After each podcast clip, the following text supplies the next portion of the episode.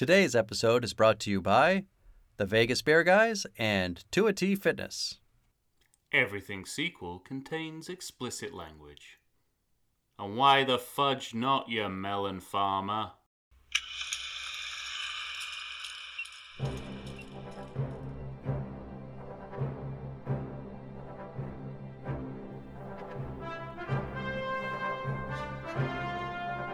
Hello and welcome to the Everything Sequel Podcast. This is an Indiana Jones edition. We're talking Dial of Destiny. My name is Michael Shantz of the How Dare You Awards. Joining me, the man who hopes not to get shot nine times, least of all by me, Tom Stewart of Lonesome Whistle Productions. What do you got for him, Tom? Speaking as an ancient, going to the moon's like going to Reno, middle of nowhere, no blackjack. I really like your Harrison Ford. You know, I like one of those eight possible lines there. I feel like uh, typical of this movie. Instead of streamlining the content, they just they just put all their ideas end to end. Yeah, it's it's a bloated movie, to say the least. Yeah, bloated was the word that kept coming to my mind when uh, Yeah. when I was re- rewatching it for only the the second time. Right. Yeah. Here we are, towards the end. We still got a pitch, but this is the last of the Indiana Jones movies, people. We're talking Indiana Jones and the Dial of Destiny, a 2023 film. That's a pretty unwieldy title, too. Do you think so? It's not as bad as, as Crystal Skull, but No, I, I think it's fine. I, I I don't like the con. The I don't think it's unwieldy. I think the the uh, the content and the alliteration are my problem. Okay. Yeah. Well, this movie's directed by James Mangold. We've kind of talked around him in the other episodes. Uh, you know, buckle up. I'm going to talk for a while cuz I'm going to I'm going to list a lot of movies just because they're so varied. Yeah. I really want to get people a sense of what we're dealing with here. He directed Copland, kind of came on the scene with that. Girl Interrupted, Kate and Leopold, Identity. Then he gets into his prestige mode of his career with Walk the Line and 310 to Yuma. But then he does movies like Knight and Day. He does a good Wolverine movie called Logan, but a bad Wolverine movie called The Wolverine. yeah. Never hear him shouting about that, do you? Yeah. and then Ford versus Ferrari. So it's a real varied career, isn't it? It certainly, yeah, it certainly is. I mean, I haven't seen Ford versus Ferrari, but given the the varied vehicle chases in this movie, Yeah, um, right. it doesn't make me want to. If that movie is going to be entirely vehicle vehicle based, and this is this is how this is the the standard of um of uh, vehicle sequences he has in his movies, I don't want to watch a movie that's full of them. You're you're wielding your axe for me already. I can tell. well, maybe. Uh, certainly on on that front, and I said that before that um, I don't think he uh, is able to handle action anywhere near as well as uh, Spielberg. On that, we absolutely agree. I don't. combined yeah, forces of Lucas and Spielberg. Yeah. I mean, it's a, it, it is that's a a no-brainer. totally different level. Yeah. Well, it is and it isn't. I mean, if you're gonna if you're gonna change director in the last movie when the action has been of such a high standard up to this point, um, it's strange to me that they would go with a director who simply can't handle that dimension of filmmaking. See, I but I don't think they think of him in that way. I understand what you're Well, saying. they should. I understand what you're saying, but Yeah. when you look at his filmography and I guess really it's only the two movies. When you look at say 310 to Yuma and Logan, Mm. I think they thought they had the guy. But but then doesn't the Wolverine cancel out Logan? So in the end, you're it's still you're still rolling the dice. Yeah, you could be right. Yeah. Yeah, and when you like when you add Knight and Day to it, Yeah. cuz that that movie feels like this movie, Right. you know? I don't know. And it, I don't know. I think and I don't I don't think because Spielberg and Lucas they started out as independent filmmakers and became mainstream studio Sure. people. I just don't think you can make that adaptation with the 90s independent directors. Mm. I don't That seems to be the trend right now, though, right? It's like every I don't think the skills are transferable in Yeah. the way that they were in the 70s, and I think the studios think that they are, maybe. but they're not. I don't think 90s indie directors have the skill set to uh, handle big studio movies. But it seems like every single indie director that is thought of as the new find Yeah. ends up directing a superhero movie. Yeah. Like they put him right into action. Yeah, and, and most of the time it kills their career before it even gets started. Yeah. Well, for all our talk about this particular movie and uh, well, I maybe not our talk, but just the the general consensus, the public talk about what a misfire it was, uh, what a failure it was, both critically and financially. This movie still had, still has sixty nine percent on Rotten Tomatoes. Okay. Did they just do that because it's set in 1969? Or they just like Maybe. it's just like we're tired of compiling these statistics. Let's just uh let's just make it the same year that the movie was set. But where where it gets sad is the money. Well, I need you to educate me on this because word is out on the street that this was a flop, and I'm unable to kind of.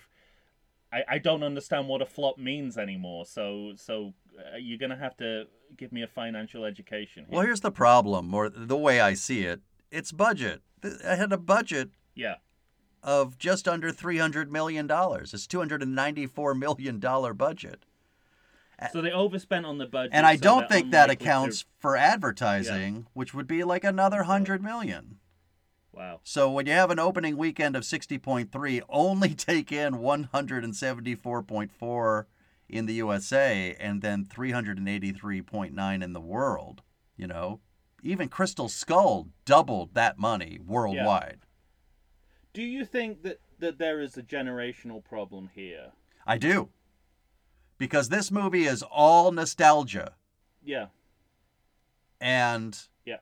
it does in, Sure. in that way it does not it's not programmed for a broader audience. It's not built for younger people. I agree. And it's funny because we, you know, we've done the Spider-Man series and we talked an awful lot about, you know, this series is weird. It's like they never stop, you know. We we Yeah. go from Tobey Maguire to Marc Webb's Andrew with Andrew Garfield and and Yeah. then we go right into into this kid. But you know what's funny is in that last movie, because they did that, they were able to. You, you can argue Yeah. to what success that was, Yeah. but they were able to use it in their story. And this, Does- does- with the with yeah. the with the gaping holes or gaps between the third and the fourth movie, and then the fourth and the fifth movie, it's not appealing to a younger audience and older people. You know, I, I I don't think there's as many people like you and me who will go out of our way to see films in a theater. They're like, oh wait, Right. Agreed. so Especially especially when you know in advance it's gonna it's gonna end up on Disney Plus. Although yeah, it took it took a while, and and I think that speaks to the the kind of complicated box office situation where they felt like they had to they had to um like squeeze out as eke much out as much the, as possible from from the yeah from the video on demand side before that they put it up for free yeah on a streaming service. with Yeah, a with a note that says please buy this. We need all the help we can get. Pretty much. Yeah. Yeah, and and you know, I think, I think the the the generation that cares about this movie, I think you're right, are not uh, uh um are not as interested in going out to the theaters and seeing it. And I just think you know it's also a case of the audience for this movie might be dying. So unless you Mm-hmm. you show a way forward to a new audience and you know for all for all the criticism that, that we and many people have had of the Star Wars movies they've been Disney has been very good about making connections to younger audiences and different demographics uh, that this that this um, franchise is going to appeal to, but there's no light at the end of the tunnel here for Indiana Jones. I mean, this is a movie about uh, about aging and death, Yeah, right. sort of almost maliciously so. I know, right? yeah, you didn't think when we met Indiana Jones in 1981, you didn't think we'd end up seeing a suicidal version of that character. Yeah, yeah, and you know, I, I, I going having listened to our ranking episode, which I realized kind of sounded like I was criticizing Harrison Ford's acting, which I wasn't. And in rewatching the movie, I realized that part of the problem is if you cast your movie well but make bad choices for the characters, Yeah. you end you end up with with people doing their job so well that it really bums you out. yeah. So like when Harrison Harrison Ford is playing a character who they just who they want the filmmakers have decided they want to be bored with life. He's very good at doing that. Right. So you get bored watching him, not because he's not doing his job, but because he's because doing he his is job doing properly. his job. And it's But that's not his fault. Yeah, it's funny you say that because that was more of my takeaway on this watching. I Yeah. I I remember saying in the ranking episode that I gravitated towards his performance because I thought it was a different performance and it is. But I also think on this second watching I agree more with you. It's a shade of Indiana Jones I don't want and don't need. Yeah, and you know, it's it's kind of like the Mark Mark Hamill situation. Is is Yeah. they they don't want they don't want to do it, but they're professionals. They're gonna play whatever you give them to the hilt.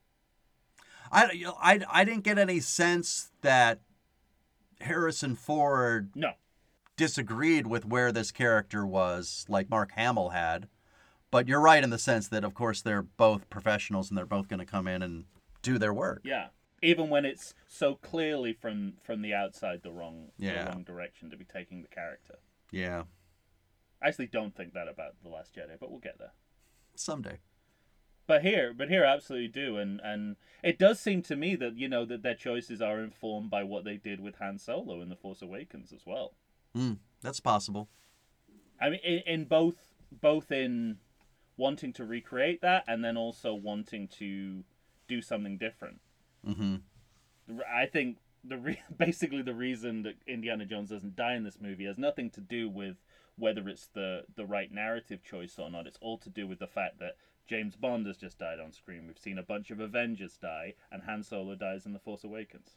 That's it. It's a totally it's a it's a corporate franchise decision. It's not a story decision. I mean, you're speculating, but Well, I'm not saying you're wrong. if those if those mov- if those movies hadn't happened, I think Indiana Jones would have died at the end of this movie, and we all because everything off screen is telling us that this is Harrison Ford's last movie, last movie, but the Yeah. movie itself refuses to commit to that. So and so you're you're you're reading my mind now and taking my notes off of my page because Good. That was one of the things that I kept writing down was that we already did the last crusade and the last crusade is a send off. It's saying Yeah. goodbye. This movie is goodbye and refuses to say goodbye. Agreed. It's strange. Yeah.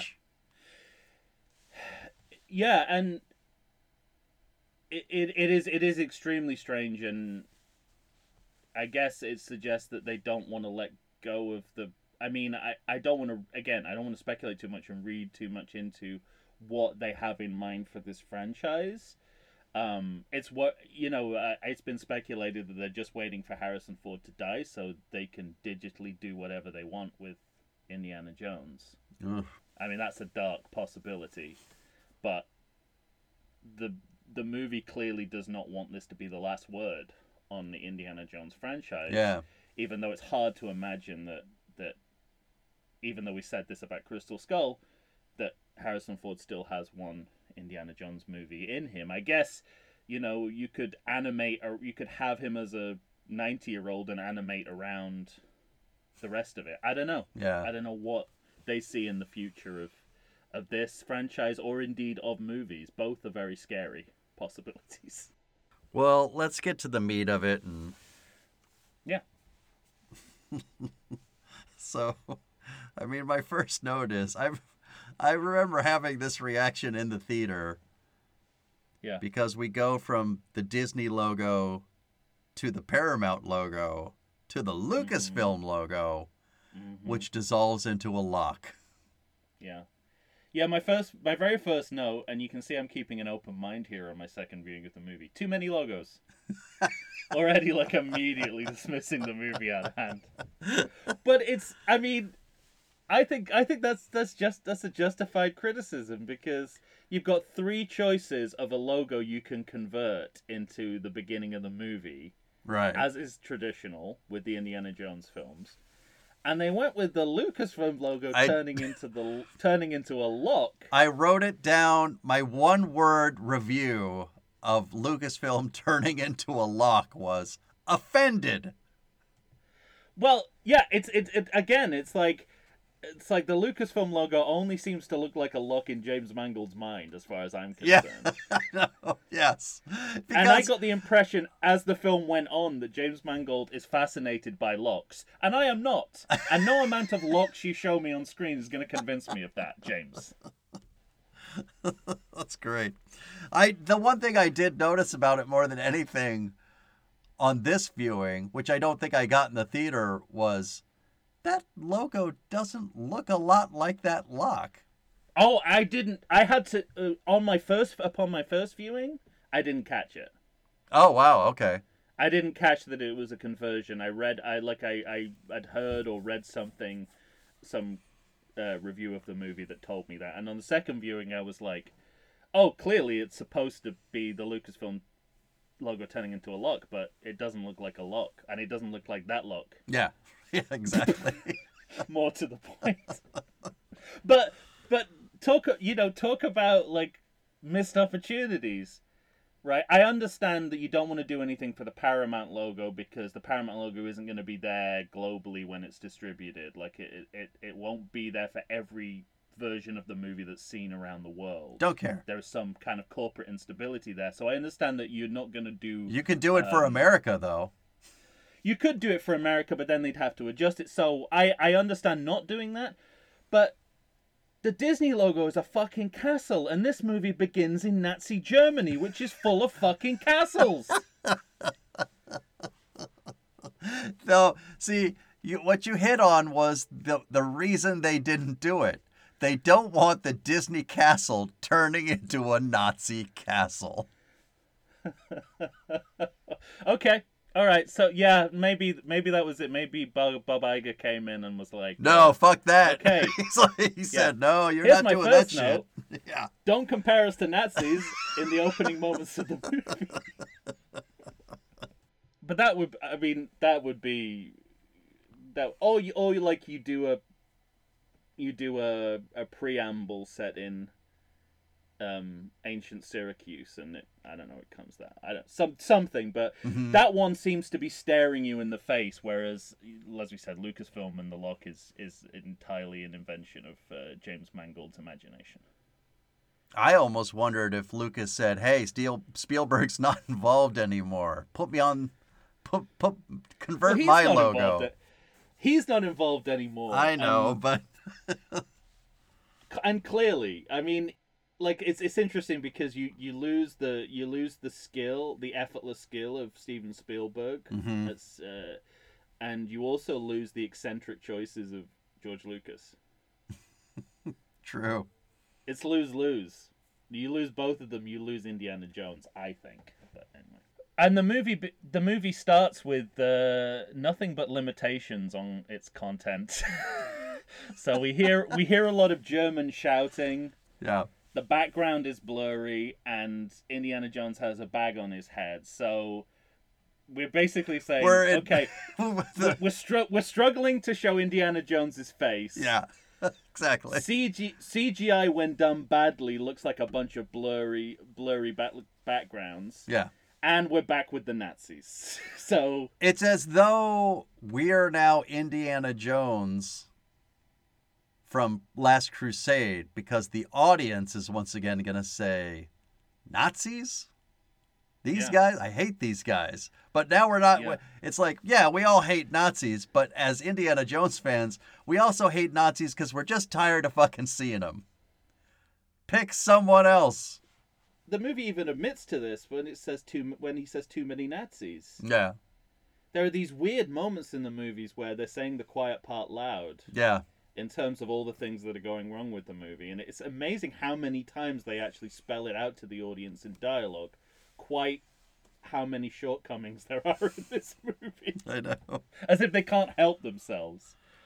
And that eh, the first explosion that you see, I mean, that looks like it's happening in a galaxy far, far, Far, away. far away, it? yeah. It doesn't look like it's, and you know, for comparing this side by side with Crystal Skull, I mean, the the lighting is oversaturated in Crystal Skull. This is no better. No. The way that they're trying to pick out faces with spotlights Mhm. looks terrible. Yeah. It's so imbalanced. Well, let's talk about the face. because they take that hood Well- off. Well, yeah, but let's first talk about that hood because they in Crystal Skull. Here's the comparison. Come on. Skull, How deep do you have to go?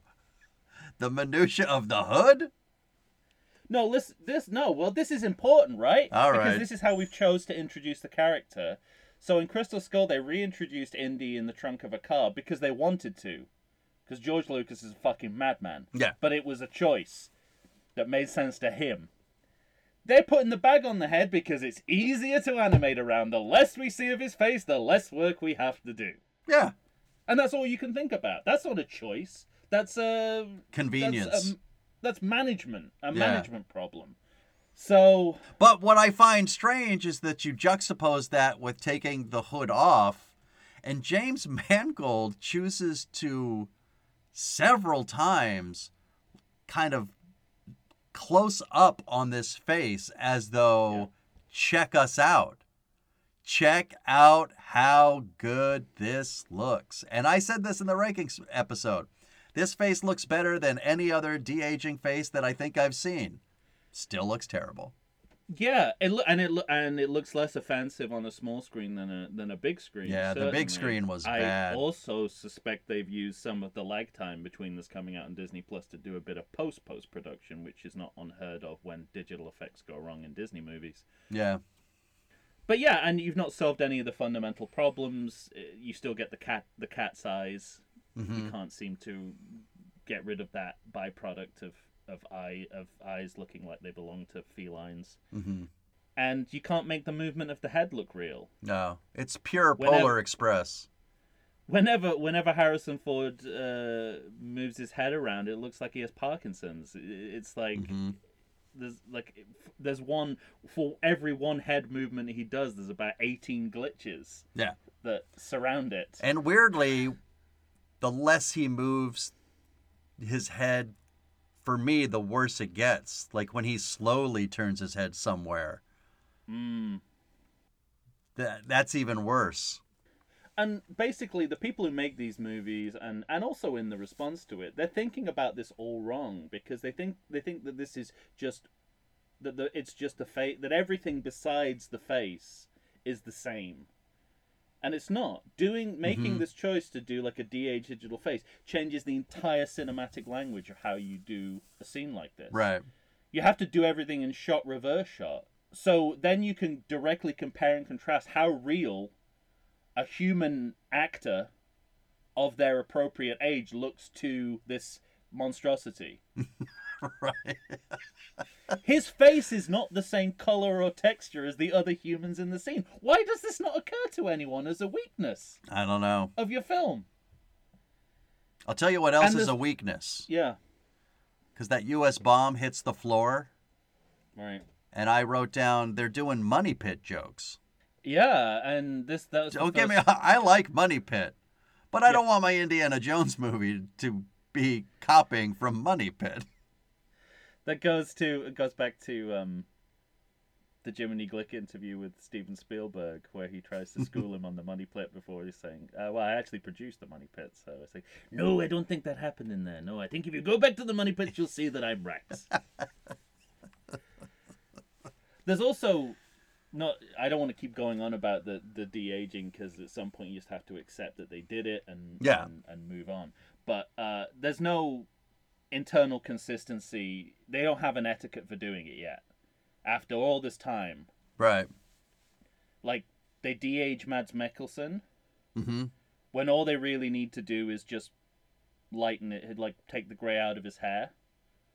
Sure. But he's also playing older than he is in the modern day scenes. Right. Where's the like internal consistency and logic here? Agreed. I don't understand. I don't understand. Like sometimes they're just happy to to gray up someone's hair and put a mustache on them, like we like we've done for decades with mm-hmm. in movies. Other time they feel like no, we really need to digitally de-age this character, but it, there, there's no there's no rules. There's no there's, there's nothing. There's no bible to how to do this. Right. When you think They're about the times in the dark. we've talked about movies, say like the the first three movies in the era that this this series was made, how much careful attention they paid to everything. Mm. You know, you talk about Yeah. you know throughout Well, the filmmaking, effects-wise, certainly, effects yeah. And to your point, it seems like I don't know what it is. It's some it's something within say this de-aged face where it makes filmmakers lazier. Definitely. Well, They're yeah, not I mean, paying as much attention to detail. Yeah. It starts with laziness because you're essentially saying we don't want to deal with casting another actor and the ramifications of that. And that, again, is clearly a corporate decision because of the unpopularity of doing it with Adolf Eichmann in uh, in Solo. I can't remember his name. Aiden, what's this? We can never Whatever his name was, but Adam Aaron, Aaronhart. yeah. That's not right. That's not even nowhere near.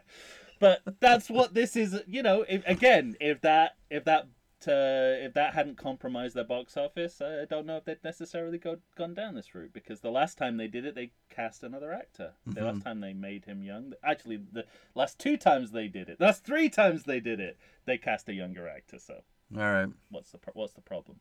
So I, I, I since we've been going through these movies and with your help, I've realized that each each movie has two MacGuffins.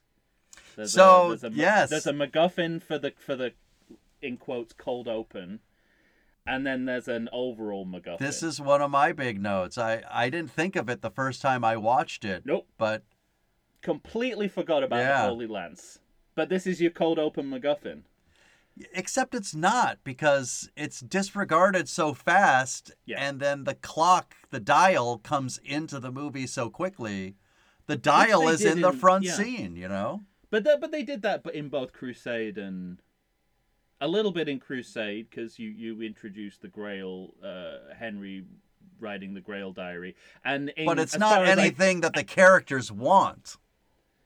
no, It's just introduced. and I was gonna say a little bit in not that anyone wants anything in Crystal Skull that is discernible, but.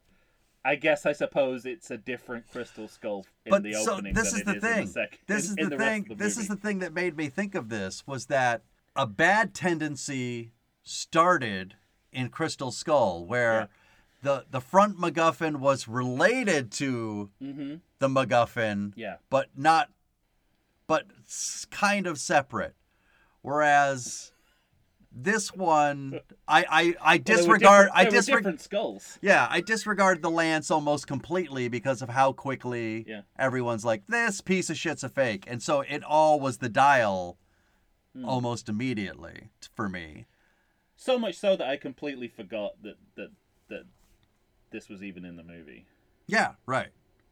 On my second viewing, I was like, "Oh right, they were looking. They were looking for something else." I completely forgot they were looking for something other than the Dial of Destiny. hmm And this is a note that I have throughout this film where you see, you, it's like you can timestamp when movies are made. Because you have the original trilogy, and there's so much stuff that happens in Crystal Skull where you're like, nah, this is a bad thing that you're starting to do, which is now just how movies are made now. Yeah, yeah. You yeah. know? Well, I, my next note speaks exactly to that. How do you create an aesthetic that is simultaneously too dark and overlit? right. Yeah, this uh, this this front scene does exactly that, and that's modern It's movies all in a nutshell. Yeah. That's my those are my two main criticism of, of movies in 2023. I can't see enough, or I'm seeing too much. hmm they can do things that are smart and dumb. Yep. There's a moment at the beginning when the Nazis have Indiana Jones's shit laid out, Mm. and we see Marion's picture.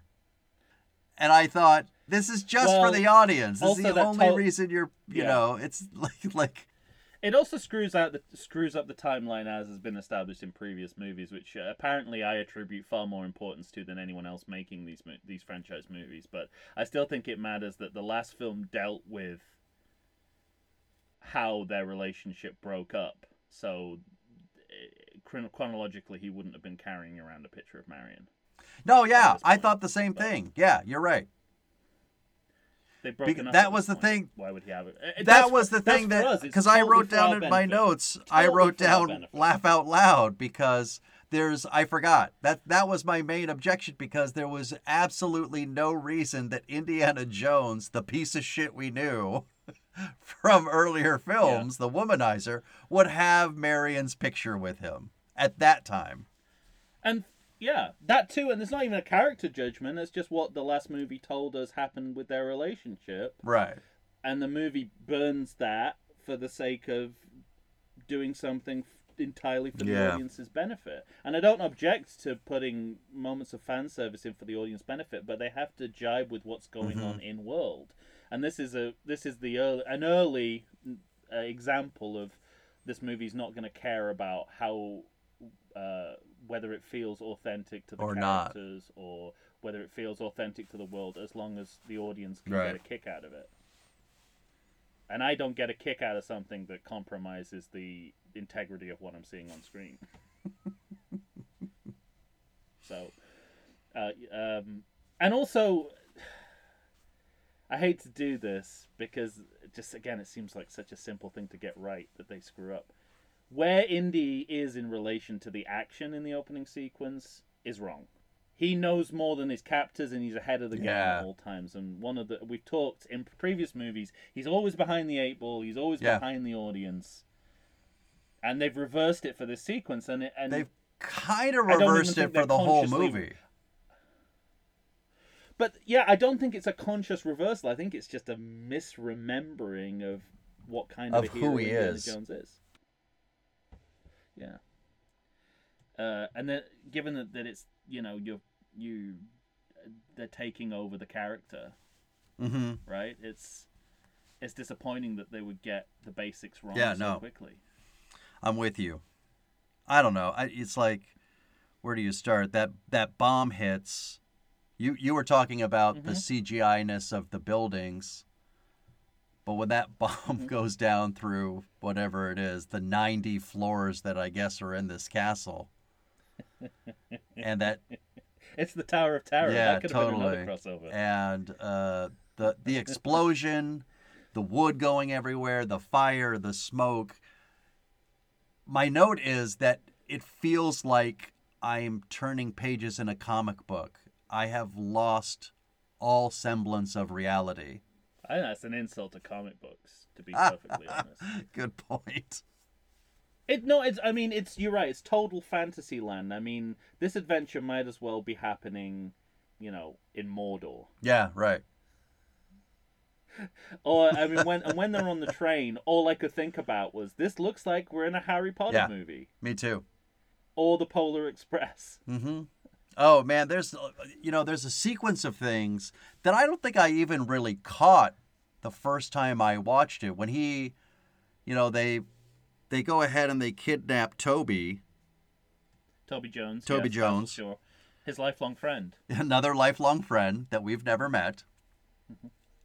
When he gets on that motorcycle and there's that car chase, I started mm-hmm. watching that and thinking to myself, I don't think a lot of this is real.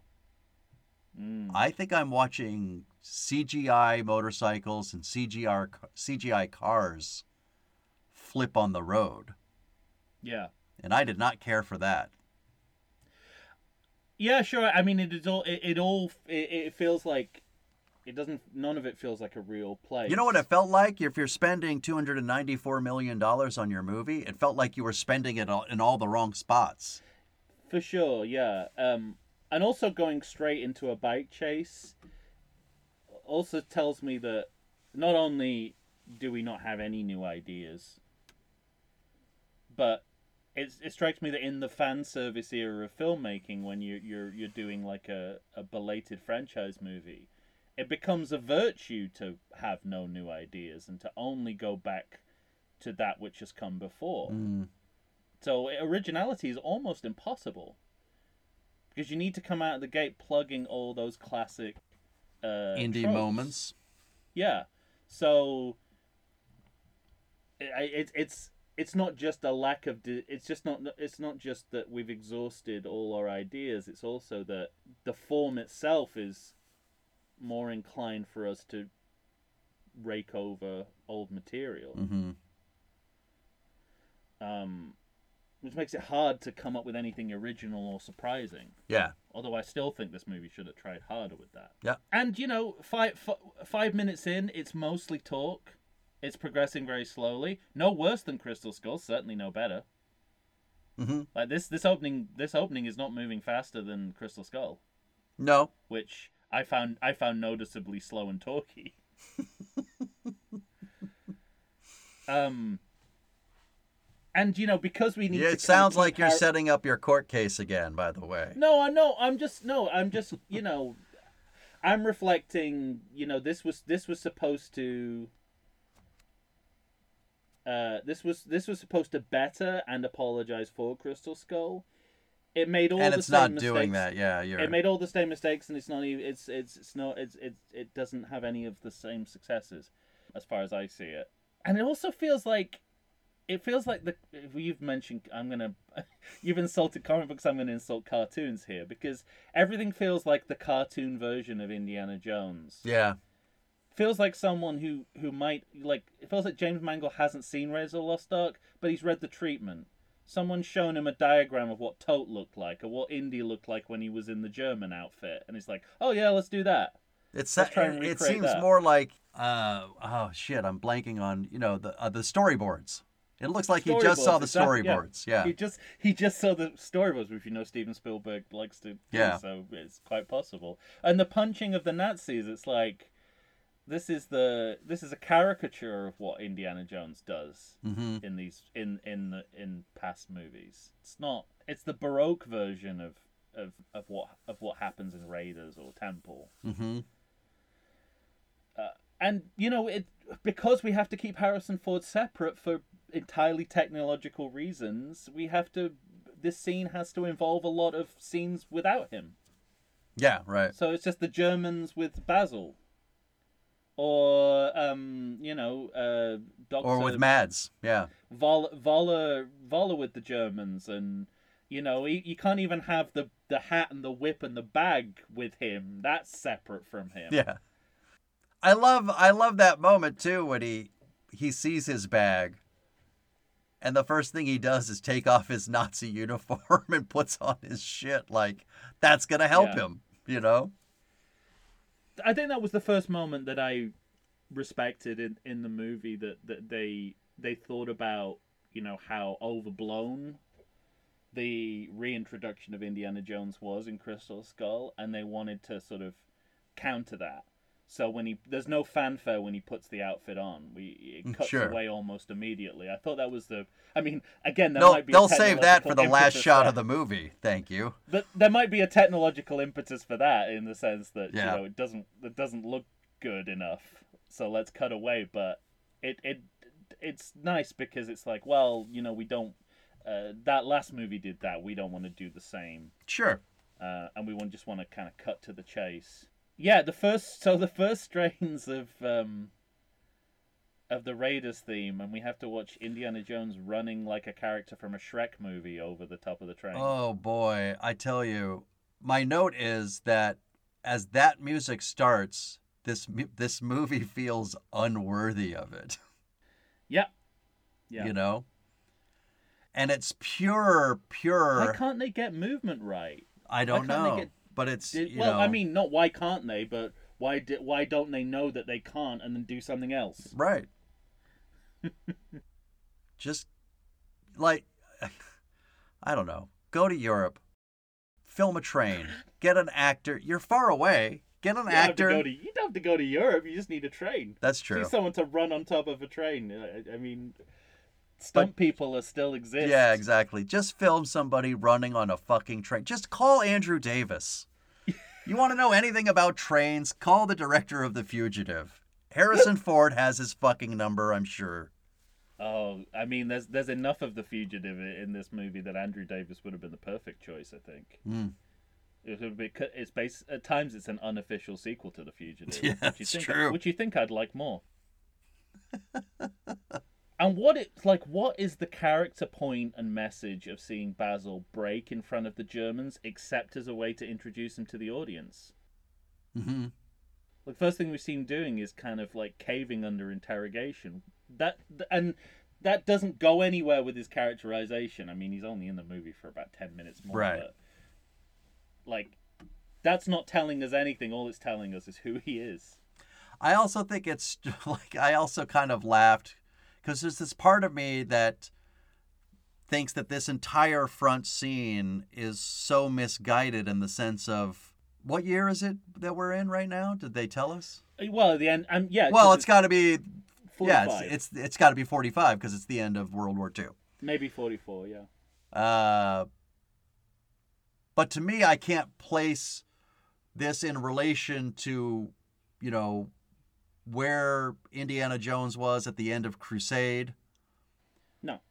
What would bring him back, and t- and so so Toby, he he just says uh, we're we're trying to save history. Mm-hmm. noble, I suppose, but what a what a yeah. risk to like go to a Nazi castle surrounded by 500 guards, just you and your professor friend. None of it makes sense. And none, and it doesn't have to be this rogue mission because the last movie teed us up for for Indiana Jones being a wartime spy. Mm-hmm. So why isn't this a record of those adventures? Why is Yeah. this still a rogue archaeological mission? Yeah. And is it literally like, well, Crystal Skull talked about that, so we don't want to go anywhere near it? I think that is the impetus. Mm-hmm. Because it's just like, but but yet it is still during wartime, and we still don't get to see these tantalizing wartime espionage adventures that we were promised in the last movie. Yeah. But you're gonna set it during World War II at a crucial moment when spies could make a difference. Yeah. My Well, God, yeah. I'll tell you the one thing I did like because he finds out quite quite quickly that this lance is fake, Mhm. and Well, no, he and he lets us know because he goes, "That's fake. That's fake. That's fake. That's fake." Yeah. He like anytime you can you can have a character walking without talking in an Indiana Jones movie, it will be improved. yes. Carry on. But what's funny to me is that then they find that Archimedes dial, Sure. and it's it's it's uh, Toby Jones that finds it. Basil, Basil. Basil, yeah. So Basil finds it, Or and he Baz. he yeah he kind of just shows it to know, Indiana. Baz. He just kind of shows it to uh, uh, Indiana Jones, and he just grabs it and says, "Bring it." And like that grave robber like that that piece Yeah. of shit kind of Indiana Jones really came out. But I Yeah. don't think you know that's not. It's not a commentary for the movie. No. The movie doesn't get that that's what he's doing. You know. Agreed. And it, it, you know, again, we're back. We're back with it has no power. Uh, so we're resetting to the point of skepticism again. Mm-hmm. and we sort of don't need to do that because the subject doesn't come up unless you bring it up, right? It's sort of like Mm-hmm. Sure. if all they care about, if all either of them, whether they care about it because they can raise money for it or cash, as it's referred to in this movie, um, or because that you know they're, they it's archaeological interest. The idea that it might have some supernatural power or fantasy connotations shouldn't enter into this at this point. Just be like, it's Archimedes' dial. It's Right. an important artifact. It's an important artifact. Let's take it. But yet we have to have this moment to show that uh, somehow again Indiana after the after Last Crusade, the events of the Last Crusade, Temple of Doom, and Raiders of the Lost Ark, Indy still doesn't believe that any artifact that he finds can have any power beyond the world. Mm-hmm. Uh, so, and what is even worse is that this movie tries to make the argument that this movie is that the magic of this movie is more scientific and mathematical. Yeah, because it's math. Yeah, I know. I noticed that this viewing. I mean, it's like you're trying to change the terms of the deal here. Right.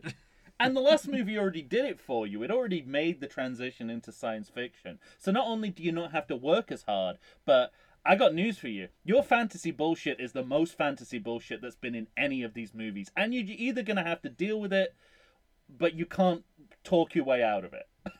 I think it's at least at the same level. No, this I I mean this is this is the most this the storyline, the fantasy storyline is the most implausible it's ever been in this series. In this movie. All right, fine. And yet they act as if it's the most rational and empirical. And that's very irritating. That is irritating. That part of it, yes. And they, like they're already starting to build their defense for the prol- proliferation of nonsense that will become the last half hour of this movie. Right. And then again, we get lines that are entirely for the audience's benefit and have nothing to do with what's happening in world. Have you ever met Hitler? Oh yeah, remember when he met Hitler in Last Crusade? Yeah. So what? So uh, Indy's not even there to absorb that kind of coincidence. Yes. you know, something happens too because there's the colonel who Uh huh. uh, what is it, Colonel Weber? Yeah. What's that actor's name? Thomas Kretschmann? Thomas Kretschmann. Yeah.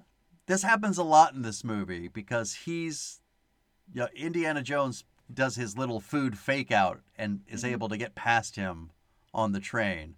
Past a bunch of other people, he gets Basil.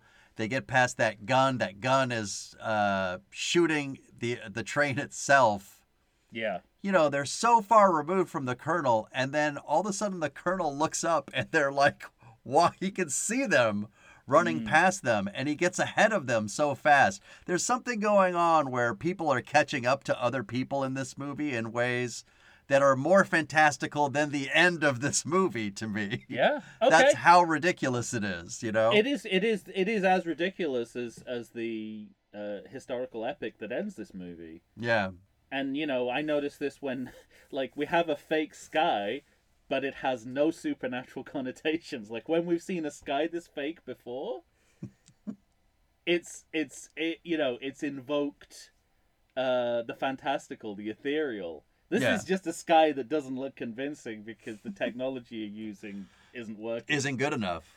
It's like the representation of fantasy and CGI, the state of CGI graphics have caught up with each other, and now they're one and the same. You can't Mm-hmm. tell what's supposed to be fantastical in this movie and what is supposed to represent real life. Sure. It's that is indistinguishable from each other. There's a line in here which I liked because it made me thought of a movie I like, not because I like it. Where uh, I can't remember if it's Basil or Indy says those aren't Nazis, and so I obviously thought about planes, trains, and automobiles. Right. Yeah. And then then I started to drift off because I just rewatched Planes, Trains, and me too. Thanksgiving, you got to do it every Thanksgiving, right? Yeah. It's a it's a tradition. And then I thought, oh, thinking about how great that movie is, how much better would it have been if Basil and Indy met here? Mm.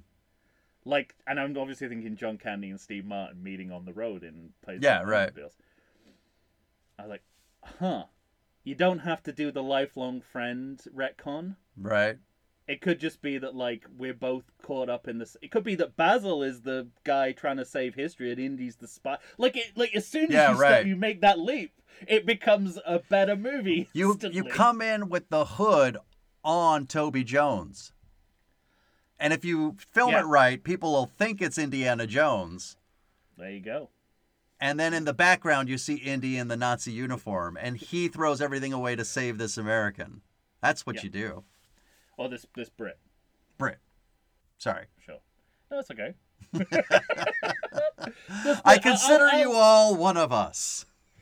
Thank you. That's kind. Well, I guess you know we were both allies, weren't we? So Yeah. we were part of the same war effort.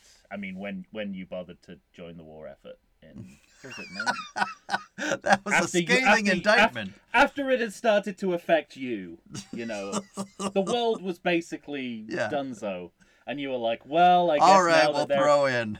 oh, now that you're in tr- no, I don't, I don't mean that at all. I'm- We're just as territorial and imperial as a culture.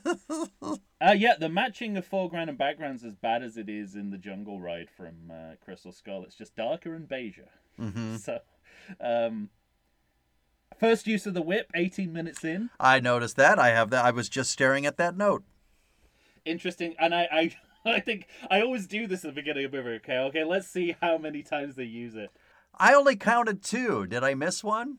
no i think you might be right and i, I was interested are they going to stick to the rule for three and then I was, and then i about i didn't even bother checking because i was like no this movie doesn't care about structure Yeah, no. You're right. There's some bad comedy here um the like the misfiring of the gun is barely funny Barely. the comedic when he says not me as if so, so the comedic idea is that basil your lifelong friend is trying to shoot you hmm this is a stamp gag all over again there's no internal logic to this joke Yeah, there's a there's a lot of internal logic missing. You know, Indiana Jones. If you're if you're in a fight to the death on the top of a moving train, Mm. and you have the moment to kick the colonel off the train, you just kick him. You don't take the time to say to the victor goes the spoils before you do it. but and that line is such a placeholder like you know that they couldn't think of anything better That's so terrible. It's it, it, like and i love the fact that it's like so it's even more generic than i like ike which i suspect was a little bit of a placeholder in the last movie Uh, yeah. but it was one I was like, "Hey, it's 1957. It was a slogan. Like, uh, cool. This is to the victor goes. This. What does that mean? the spoils of pushing you off a train. Right. Nonsensical. it's it's worse than our Venice. Yeah, right. It's less less more impenetrable than than our Venice. Well, here's something else too, because you're you're giving a lot of play to the end of this movie, but you know what I find to be the most fantastical thing in this movie? go ahead. Mads Mikkelsen survives that fucking hit. Does he even have a scar? He has a slight scar on his forehead Okay, well they need to make more of that scar. then, that I didn't even you notice didn't even notice exactly. that I didn't even Yeah. notice. well, that's Disney Lucasfilm, isn't it? There's no way that guy survived. resurre- His face is caved in. There's no way Re- he oh, survived. Disney Lucasfilm is resurrection without explanation. Yeah. You know, all the way through to, you know, uh, uh, Sabine in Ahsoka gets run through with a lightsaber in the first episode. Mm-hmm. There she is. No impact in the next episode. Yeah. You know, Qui Gon died for nothing.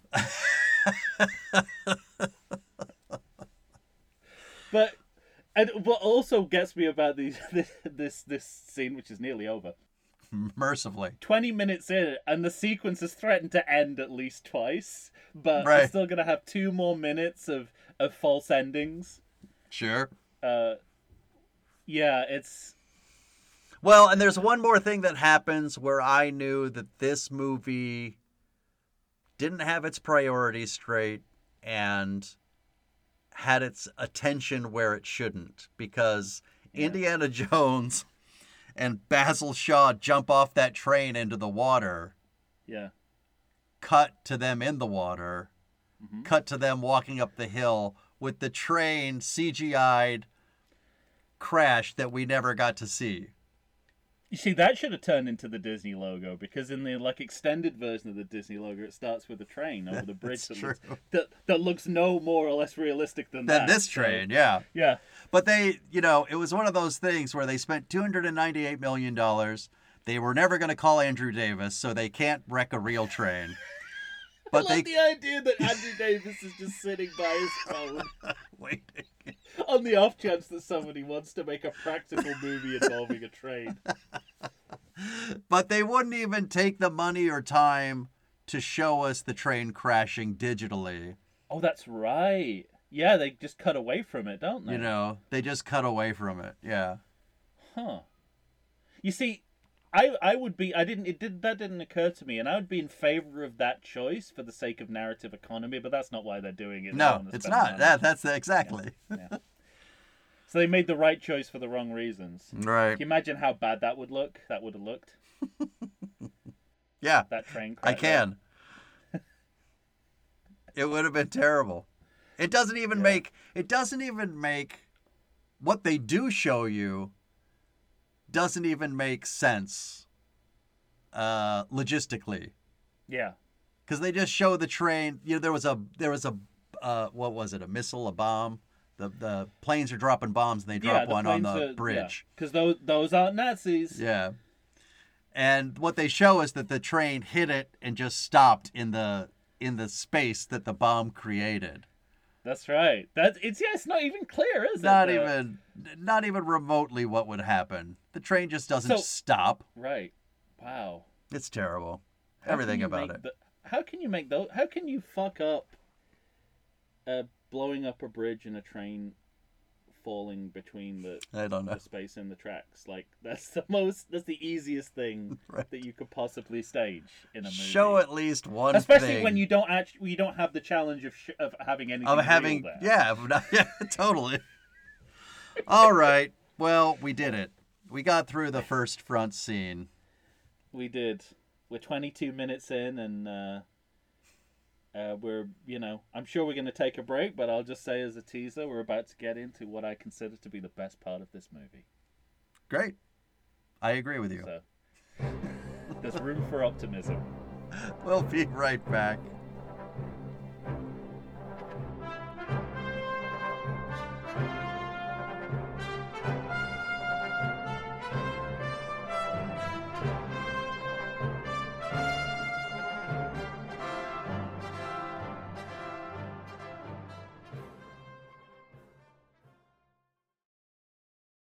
Like to think I know something about beer, but nowadays even I get overwhelmed when confronted by the exhaustive selection of craft beers they have at bars, breweries, and even grocery stores.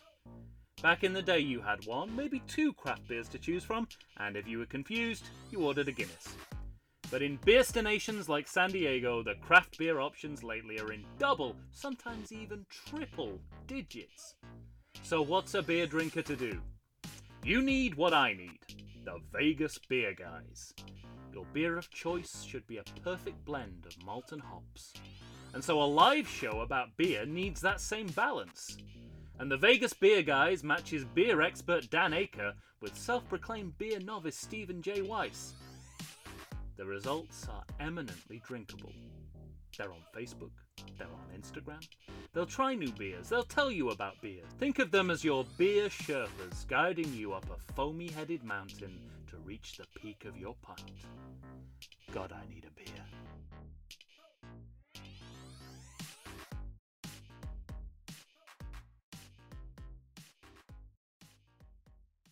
And we're back. Here we are. Man, that was a lot for probably people to take in. We're talking Dial of Destiny from 2023, directed by James Mangold. If you like this movie, you probably didn't like that last segment. No, but you need to know that it's not okay to like that. So- Yeah, you have to. Especially if you're a fan of Indiana Jones movies, if you're under some kind of illusion that that is okay as Yeah. a front scene of an Indiana Jones movie, I'm sorry, you you, you need to be uh, you uh, you need to be re-educated on that one. Clockwork Orange style. Yes. Just forced to watch the start of every good movie, Yeah. just so you're, you're conditioned to know. Oh, that's not okay to begin a movie that way. Right. Fucking touch of evil on a loop.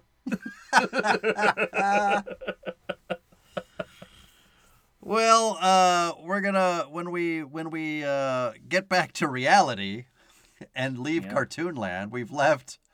Well, not for long.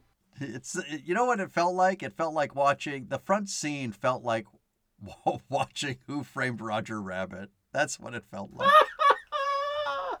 I was gonna say it felt like one of our uh, favorite uh, animated title sequences, like Weekend at Bernie's. Bernie's too. That's great. Could you Oh, ma- imagine all of those events could have been represented as like a, they could have um like switched the sort of um, switched the Bond pastiche and just had it had all that happen in the titles hmm in like an elaborate title sequence. That would have been amazing. Well, we're gonna open up on uh, Indiana's New York apartment. Yeah. Um. Our Now, if you tick- want to do the sequel thing, sorry to interrupt, but if you No, want to do the sequel thing of showing pictures, I'll give it to Mangold for this scene. This is how you do it. I'm fine with it. If you blink, you'll miss Henry Jones up on the shelf. That's all I need. So, I mean, this is the Disney Lucasfilm method, isn't it? They like to sweat the fan service details, so in the hope that you'll rewatch scenes endlessly hmm uh, for um, franchise Easter eggs. Pause, take a picture, zoom in. Yeah, the last season of Star Wars Minute made me realize that that uh, J.J. Abrams' attention in Rise of Skywalker was all on getting as many of those moments into the movie as possible, at the expense of story, and it's a little bit like that here too. So Sure. I think it's a Disney Lucasfilm edict. Um, but we start with a ticking clock, which is our second ticking clock of the movie. Yeah. Uh, like all the audio-visual comparisons in the movie, completely forgettable and all in James Mangold's mind. For him, this movie is about clocks. We're we're talking why. about dials of destiny, Tom. I Yeah, gotta have a click. But I this is gotta- not.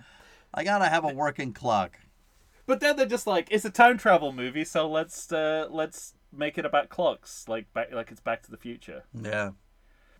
But I obviously, Oh, I how like- great would it have been if Doc Brown was expecting that thing at one time? Yeah. well, I'm gonna get into the ti So basically, that they they make a very inept time travel film. They said that like having moved into that subgenre, Mm-hmm. they don't understand the rules of it and they don't understand how it works. But anyway, we'll get there. Um, Fine. uh, I obviously, uh, I mean, I love all the.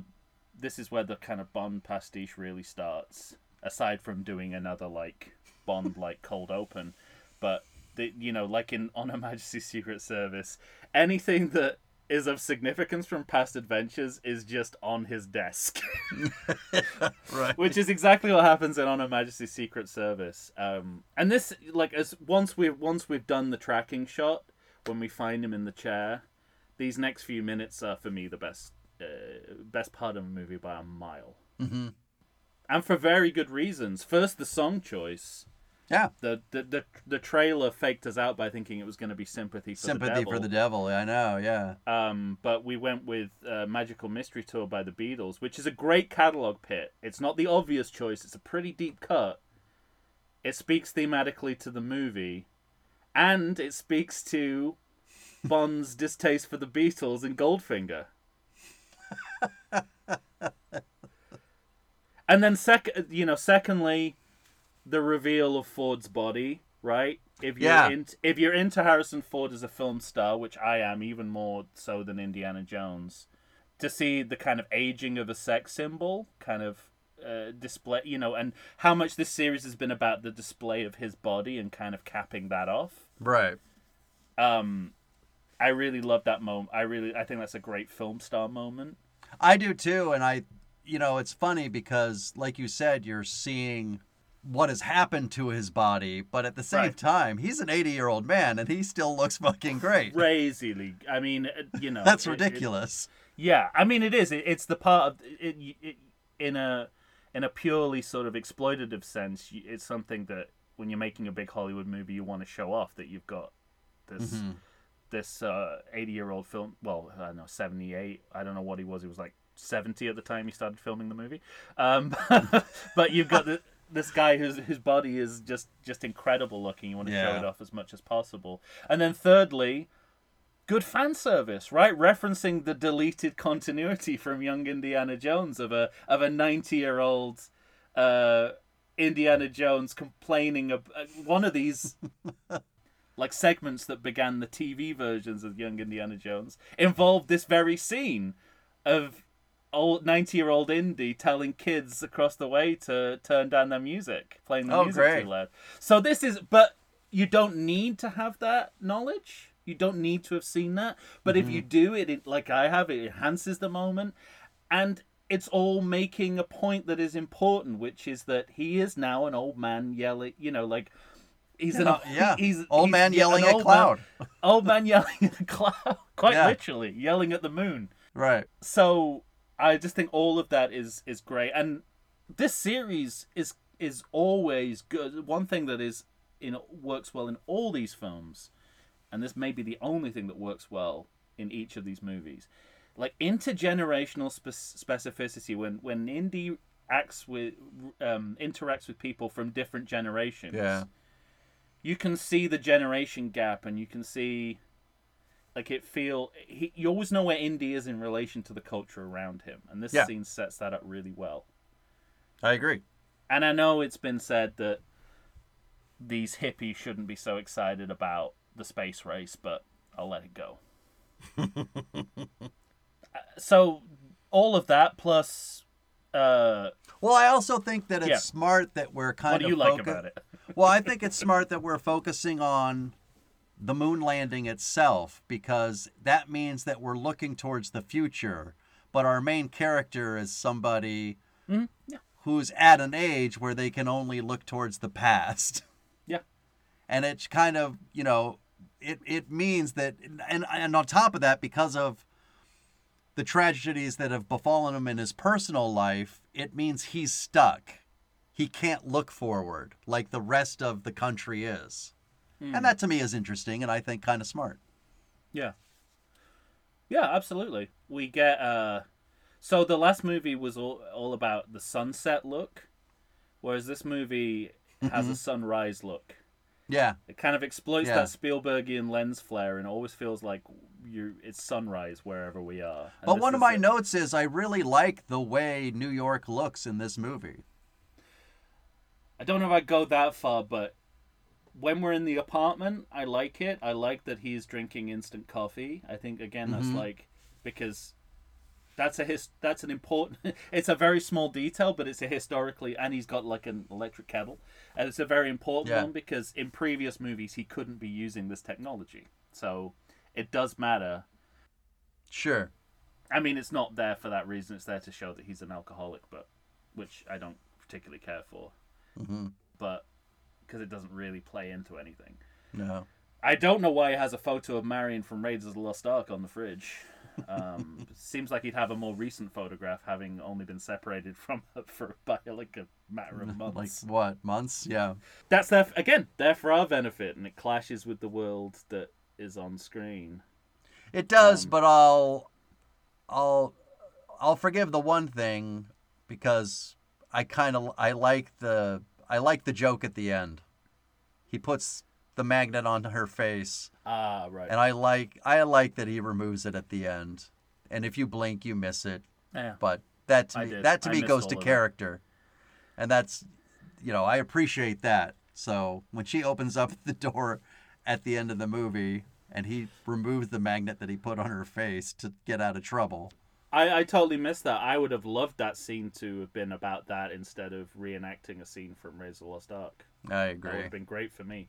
So they again they buried the lead. Uh, the problem I have with it when he goes it's when he goes outside. I don't know why he's in New York. I can't rationalize why they decided to put him in New York instead of say Chicago or just Well, wherever- I mean, let's- just just wherever he was.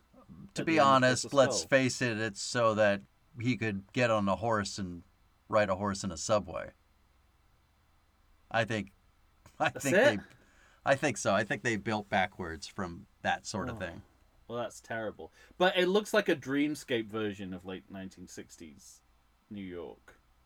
well, I think it looks like the dream version because it's perennially always feels like it's at sunrise. Yeah, absolutely. But also every But but the buildings itself and that kind of thing, I I, I was okay with. it looks sometimes. I mean, sometimes it looks it looks very one dimensional. Sometimes Mm. it almost looks like Harrison Ford's gonna do a wily E. Coyote and walk straight into the the Wall. backdrop. Yeah. It's drawn to look like a three dimensional image. And this lecture scene is so depressing. It's uh, it's the de- Well, so depressing that's one of my notes. counterpoint But to the class scenes from before. It's like From why before. would we want to see Indiana Jones at such a low point in his life? I I think I'm okay with it just because what I did like watching was I liked that he I didn't really pick up on this on my first viewing. But I like the idea if you're going to make a movie about an 80-year-old man and it's an 80-year-old Indiana Jones and what his life is like then, I kind of like juxtaposing this scene against Raiders scene in the sense of he's still very excited about archaeology. But there's nobody with love you on their eyelids anymore. I mean, they can't even stay awake, you know? Yeah. And so I I kind of like that juxtaposition where what I like seeing was that it's it Indiana Jones doesn't even realize it. He doesn't realize really No, I guess that's not true. I was going to say he doesn't realize how disinterested they are, but he does. Yeah, he does. So and he doesn't I- care. And he's that's he's- what it is is that he doesn't care. Yeah. He doesn't care. He, it's this this he said. There's also a line in this scene which again it feels like saying the quiet part loud, or I'm just gonna have to spoon feed it to you. Again, mm-hmm. that's to the audience, and you shouldn't be you shouldn't be making a virtue of having to do that.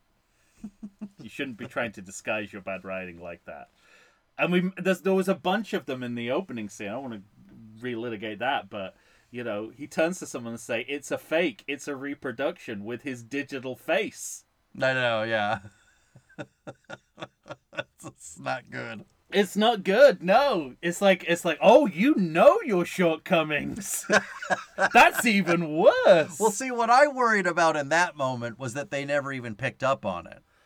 Uh, I noticed don't understand. times. I noticed it both times I watched it. I noticed that line um, both times I watched it. So Yeah. I'm on the fence whether they know it or not. Hmm. Uh, I think it. I, I don't think it's conscious. I don't think it's like self-reference. I think it's just like we know we're doing a bad job and it's gonna leak out in the script somewhere, Mm-hmm. kind of subconsciously.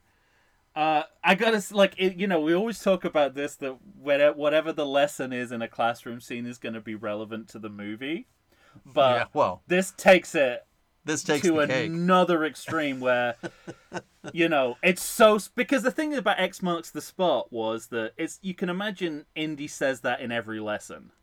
hmm That it's just like a recurring catchphrase. It's like remember X never marks the spot. hmm Right. He doesn't cover the the siege of Syracuse in every lesson, right? This is a yeah, right. massive coincidence. Probably the biggest in history. Sure. that he's about to go on this adventure that involves exactly what he is talking about. hmm Word for word. Yeah, it's a good thing that Helena sat in on this lesson and not yesterday's lesson Right, or right, yeah. the next Yeah. day's lesson or Yeah. the next class's lesson. And again, the, the movie is sort of pushing the line that uh, this is maths. This is a math science based fantasy storyline, hmm focusing on Arthur Archimedes, and again a rebuttal to the ancient aliens theory of of Crystal Skull because it's very much like people from ancient civilizations, non-American American civilizations had this all figured out prior to, you know, uh, modern Western civilization. hmm So it's the opposite viewpoint from aliens did it. and I like I like how they're kind of speaking to your point about you know he's looking into the past and everyone else is looking to the future. He gets the the TV set is wheeled in by the AV club.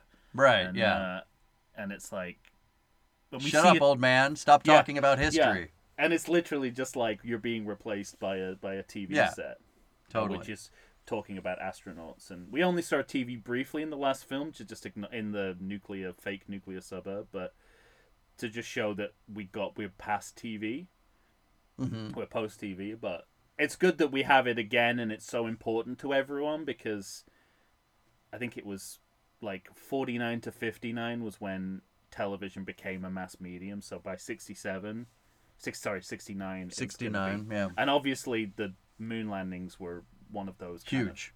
huge broadcast events that's going to keep television going for decades. Yeah. So it's a nice it's a nice moment there, and he just has to stand there and take it.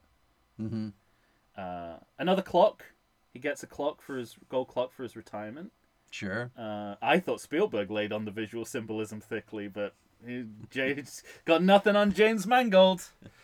Uh, there's more clocks than scenes in this movie. This is where it looks it looks like Indiana Jones is going to walk into a digital background when he comes out of the his office and he gives the gold clock to the Clock homeless to guy. the homeless guy. Yeah. That background is so badly integrated into the shot. That one you're right about. Yeah. Whew. That but is I I like- I like when he goes into the bar and Helena shows up, Phoebe Waller-Bridge. Well, she's been stalking him. She's been stalking him, but I like I like that he's I like that he says, "Whatever I did, I apologize." Hmm. Because he kind of just throws it away behind him.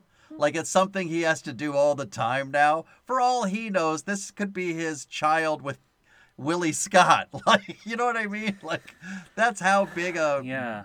You know, uh, an asshole he's been in the past, where he just like someone says hello to him and he blanket has to say, whatever it is, I apologize. But does this movie think like you're thinking? Like, do they think of him as an asshole, or do they just think No, I don't since think so. he, since he's lost, you know, since his marriage is broken up and his son died, that he? I think that's what they think it is. Yeah, but I make the other connection. I make the other. Uh, well, no, I made that connection because I know this movie, but I, I know the level that this movie's working at. But I, I agree with you that that's a good line if you interpret it the way you just interpreted it. So I will choose to interpret it that way from now on. Thank you. Perfect. Um, welcome. but so so Helen has been stalking him. She's been she she's been at his retirement. When the film came out, I didn't buy into the idea that she was being established as a surrogate Indiana Jones because it's so easily attached to that toxic fandom of we don't want women, we don't want diversity in our Mhm. movies. We you know, we don't want indie it's, it, we don't want woke choices, all that nonsense. Yeah. Like it, it bleeds so easily into that. But I got to say, watching it second time round and kind of noticing that that everything is about passing the gauntlet on to her. That's what I noticed this viewing as well. So much so that if you go on the Disney Plus title page for this movie, it's not It's Harrison her. Ford. It's her. It's her and I was like, I across the assume they change yeah. those up every so often, but the this I was watching it the day the movie was released. Yeah.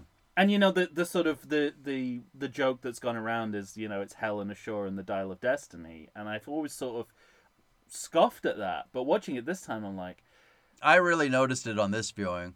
I think they're trying to do that in the movie, and I think retrospectively they might be trying to do that with publicity. Well, I don't, I don't know. I you know, I'm of two minds about that because I mean, they walk think- it back again, right. just like Mutt. They walk it back. they walk it back. Yeah. So there's that. On top of it, I wonder how much of what she's doing, say jumping onto the trunks of cars, She does a lot of that. are are uh it feels like it's a byproduct of well, we'd rather have Indiana doing this. Like if if Yeah. Harrison Ford wasn't 80, he'd do it. But he's 80, so she'll do it. That's what it felt like to me. It didn't But feel even like like that in the uh, even uh, it didn't Yeah. feel like a, a real purposeful passing of the gauntlet to her. But it should have been because it's there. It's in there. yeah. It's, It's woven into the fabric of the But story, but to me it's it not deliberate yeah. enough. Okay, they're not just doing it with her. I mean, in the opening scene, they do. Basil's the one who shoots the Nazi, Mhm. and you can't help but think in, in, in an earlier movie that I mean, he's not supposed to. Basil's supposed to be older than him at that point, so it doesn't really make Yeah. sense. But it's just like it's setting you up for a movie where Indiana Jones is is not gonna do much. and he's not going to be the Yeah. one who seals the deal on every action scene. hmm And it's a strange. But there are also some. I, I And well, again, maybe I'll save uh, it. but you, but- you're absolutely right. It's about managing the problem of having an 80 year old man as your action hero. Yeah. That's But what no it felt like to me. But no one's thinking about the logic of doing that. hmm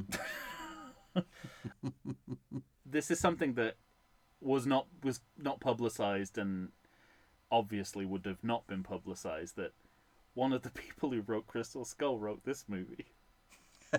and I see a lot of continuities from the you know the uh, like David David Koepp co-wrote this movie and Crystal Skull hmm and you know, that's not never been talked about. It's so interesting.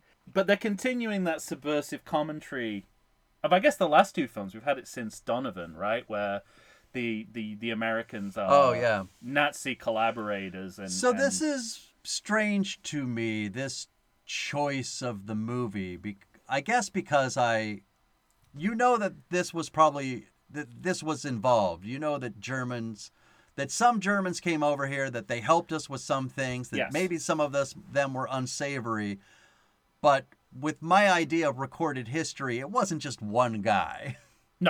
No, absolutely. Well, uh, this is the other problem: is that it's only this and Crystal. It's only this movie and Crystal Skull that link the micro history that happens in the Indiana Jones films to larger historical events. Like Mm-hmm.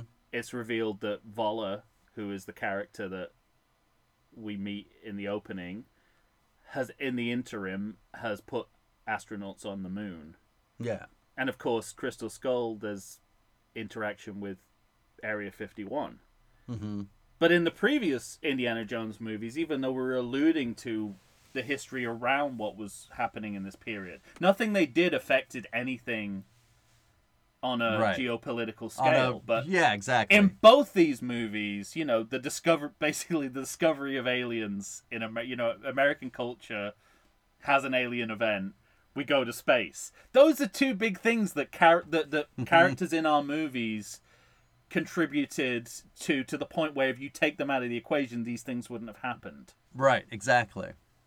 So it's a bigger move than they probably think it is to say that. Oh yeah, he put astronauts on the moon.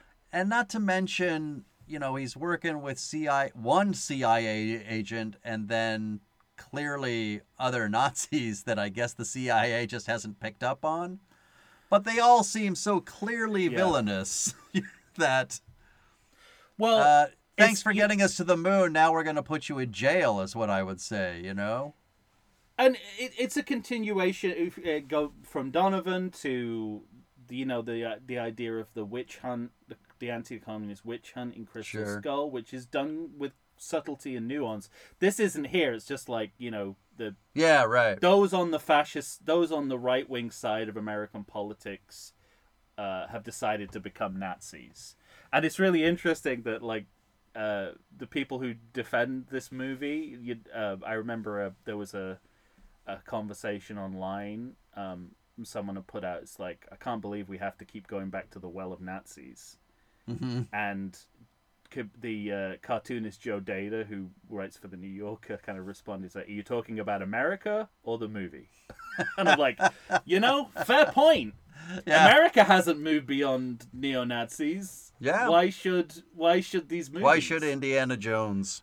Yeah, exactly. But at the same time, I do think I think there's a way in which they could have just been fascists instead of Nazis. hmm uh, having them certainly Yeah, having right. them I mean I know they're having them dress up Well- in Nazi uniforms I get the story reason for that because they think they're going back to Nazi Germany although by that point it's cuckoo bananas anyway. But uh, they could have turned up in fucking you know uh, dressed as cheese puffs. It would have made as much sense. But um Put But- your but anyway- Teletubby costume on. I said, Schnell. But I, I, I think I think the way that Crystal Skull explores it, where you just get this sense of, huh, we fought this war, and it still seems like there's a lot of fascism in America that needs to be taken care of. I'd like this movie to kind of go on that level and not just like, you know, mm-hmm. there are a bunch of Nazis who want to take, you know, it's like the American intelligence clearly want to infiltrated who clearly have yeah, who clearly want to take over and and and rewrite history, yeah. and you're gonna help them do it. But I'm in two minds. The government, the- I mean, yeah, because one of the things that is lost here from not having Lucas and Spielberg is the dimension of uh, making movies not just set in the period of history, but also in the period of cinema. Because Mm-hmm. Right. this doesn't feel like a late '60s, early '70s movie. that was the other thing for me that I because you gave so much play about the 50s and the idea of, of aliens, and There's not that intentionality that here. th- that intentionality is not in this movie. It's not. but the Nazi choice is the kind of is a flavor of that. You know, movies like The Boys from Brazil and They Saved Hitler's Brain. I don't know if that's real or that's a Simpsons pastiche, but I don't know. But yeah, there were a lot of those movies around that time about ex Nazis hiding out in South America trying to reanimate Hitler, and I guess there's a lot of crossover here. But Mm-hmm. it's still they haven't they certainly haven't captured the feel of uh of what it would be like, you know, the new Hollywood essentially right. you know the beginnings of uh, the beginnings of new Hollywood, Easy Rider, Butch Cassidy, and the Yeah. Sons. like like there's a when he when he's on the subway, there's a little French connect. It's a little bit French connectiony. There's a little bit of Planet of the Apes when he gets on the horse, but apart from. Yeah. that, I, I, I'm reaching because. I think they just forget to add that dimension. In, I think so too. I, th- I think you know they're just not playing on that level. The I mean they do it with the they do it with the Bond movies because being set in the '60s or the late '60s it frees them up to put actual Bond imagery on screen, and there's a couple of times that they do that. Obviously, with this CIA agent we're about to meet, I mean she looks exactly like Rosie Carver from Live and Let Die, and I don't think that's an accident. Mm-hmm. But again, it's really just that. Never mind. Yeah, let's move on. I, I I think it could be an accident. I don't think that was an accident. No, it's just too. That's that's too close. To quote Lando, that's too close. I don't like how this uh, African American actor is uh, That's, okay, that's my next note. I was is like, why? uh, put on display for Yeah. us to be racially abused why do we have the antagonism of this poor black hotel worker? because they. This is again, it's like the cynical thought. It's like, oh, we will. Uh, we'll do diversity by having a scene about racism. It's like no, diversity is when you put black actors in your, you know, people of color in your movie because you think that they'd be right for the role, not because you want for them to stand Right. there and take racist And take abuse. And what it doesn't add anything. Doesn't we add know anything. he's a. We know he's we a know Nazi. he's a Nazi. We we think we we understand what his views are. We like he was. Yeah, he's more right wing than Hitler. Oh my I mean, god. this has been established. He's a critic of Hitler. It's like those people He who said say Hitler Trump does. got it wrong. Yeah, he's like it's like people who say Trump doesn't go far enough, Yeah. and they're they're really laying on the sort of passing the gauntlet stuff in the scene between Helena and. Yeah, I noticed like, that I just too. graduated in archaeology. mm-hmm. It's like even more than Mutt, I think. No, that- I that agree. she's- that she's uh, she's taking over. I like that that they do a non-verbal reference to Henry's Grail obsession. I don't like that they feel like they have to follow it up with dialogue. So mid scene, she mentions, you know, um, uh, All of her chasing your- fathers. chasing your father's obsession, and Indy does a look Yeah. which is like, and because Harrison Ford's so good, it's like the whole of Last Crusade flashes before his eyes in a second. Right. That is all you need. But by the end of the scene, you know, it says what she, he has to say. Why would you spend your life trying to following your father's obsession? She's like, wouldn't you? Mm-hmm. And it's like, uh ha ha. I did. yeah. The reference is so clear just by that look. yeah. And you've hired an actor who can fucking do that with just a sideways glance. Why do you need more than that? But she has to add uh, the dialogue of, uh, including, let's, you know, come on, one more time. You're going to go out with a bang, back in the oh. saddle. she talks in meaningless buzzwords throughout this scene. It's like every piece of her dialogue comes from the original pitch for the movie. Yeah, right. and they they do overlapping exposition which i think they think makes it gets it done faster and makes it clearer but it must be distracting because i didn't remember any of this Oh, I think they think it shows some kind of chemistry. yeah that too yeah Yeah. yeah yeah sometimes chemistry is nonverbal as well Sure. but you wouldn't know it I also have this note because so after that scene, Indiana just takes her to the dial. So the MacGuffin is or uh, half the dial, but it just you know it's it feels like the MacGuffin is just sitting somewhere where Indiana knows where it is. He's like, here it is. There you go.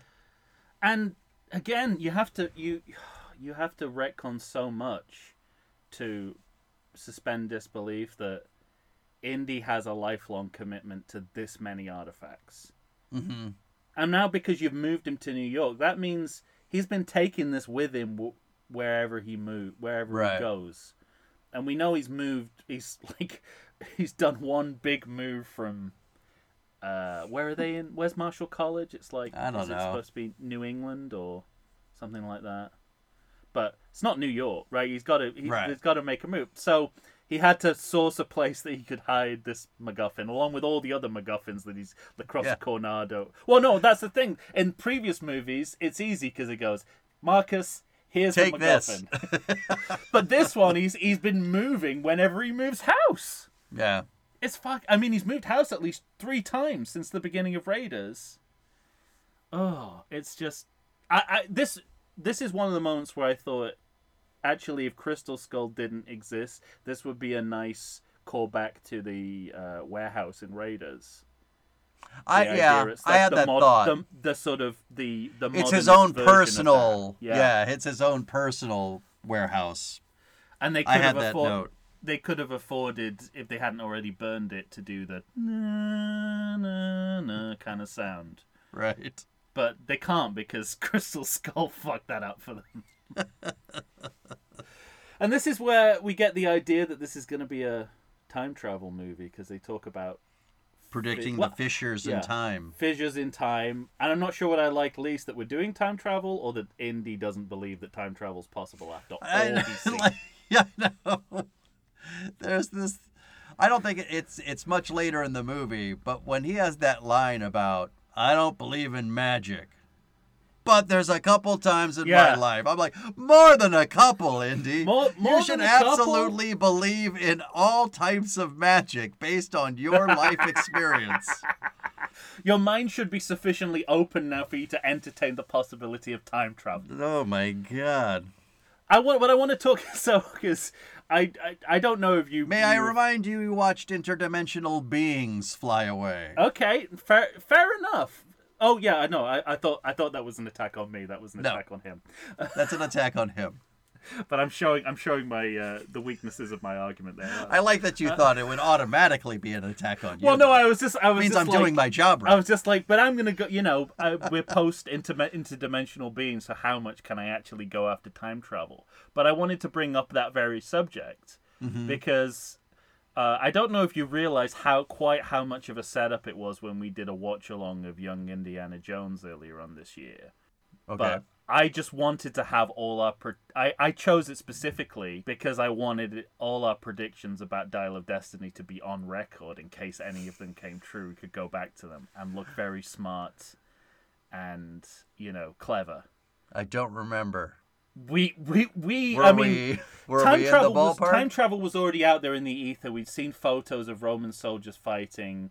I I headcanoned it that this was going to be part of like a, a prelude where you know you see the origins of the Dial of Destiny and you see it like pass between different people's hands over history and there wasn't going to be any time travel involved but i knew there was a possibility if that shot exists then there could also be time travel Mhm.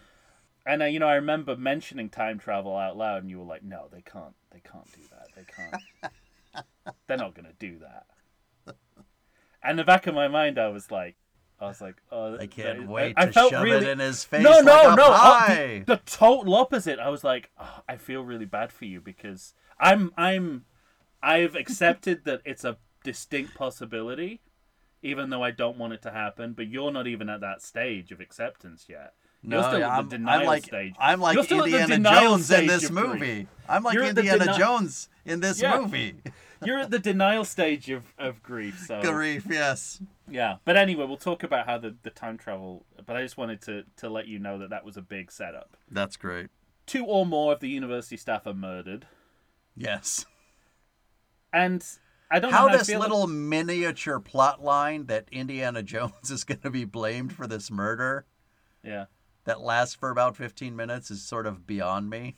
It's the fugitive. I mean, it's the fugitive. It's totally the fugitive, but he's, uh, you know, they record those calls. I think even in 1969, Yeah. they were probably recording 911 calls.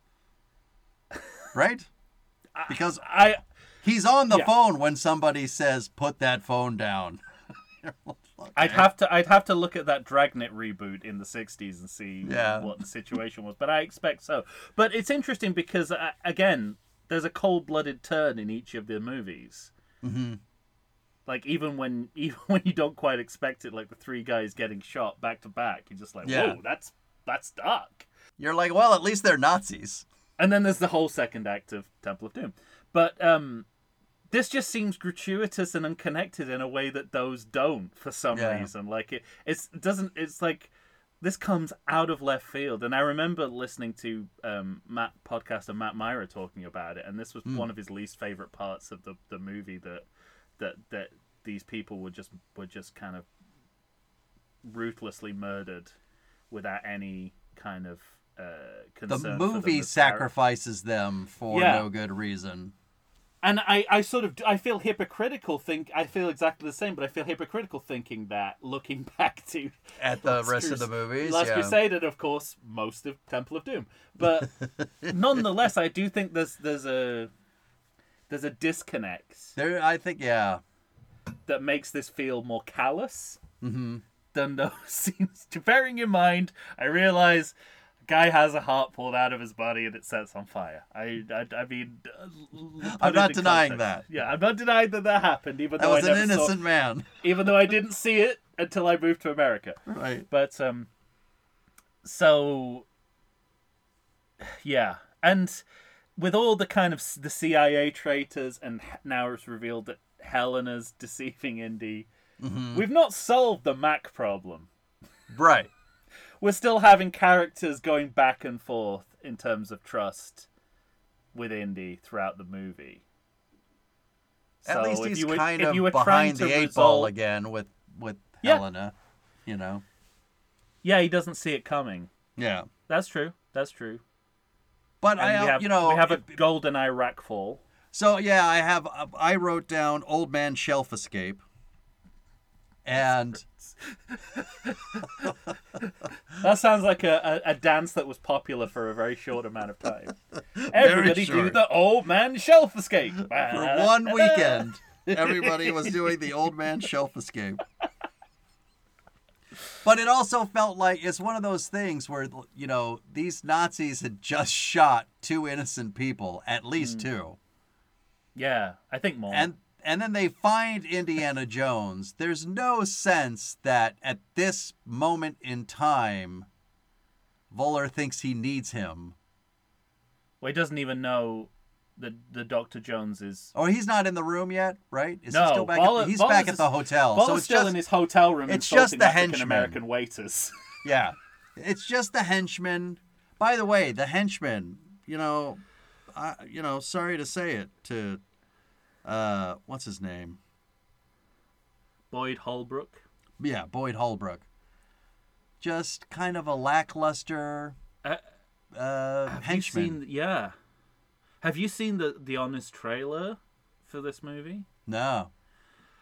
take a look because I I haven't seen enough of the films to know, but uh, Boyd Holbrook is notorious for being the least liked character in every franchise reboot of the, over the past ten years, and the evidence is staggering. I mean, I, Is that I how remember people feel about him in Logan? and Justified. Hmm. He was the he was the surrogate to um, Walton Goggins in Ju- Yeah. in the Justified reboot, and th- the evidence is staggering. I don't want to, you know, this. I feel like this guy. He. You don't need to pile on. I don't need to pile on, and and you know, it's like he, he's trying to work in a moment in American cinema where Yeah. characters just get eaten up and spit spit out. So it's not really his fault, but it is it is kind of interesting that that this movie is kind of fitting into that franchise pattern of all the new characters are garbage and we have no interest or or um, investment in any of them. Yeah. And you've Just- already talked you've already talked about surrogate Pat Roach. Right. Or right. as I call him, not Roach. I, when, I, when, when I look at the not roach of this movie, I keep thinking to myself, what's his name? Olivier Richters, I think. Hawk. Sure. Yeah. Uh, I keep all I keep thinking is, is that a CGI person? Because he doesn't look real.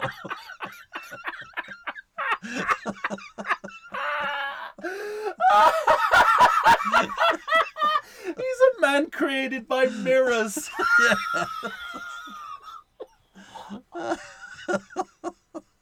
the, that's the thing. Like the irony of this is we're gonna find out that all the backgrounds are real, but the people are fake. But the people are fake. Oh, oh, my.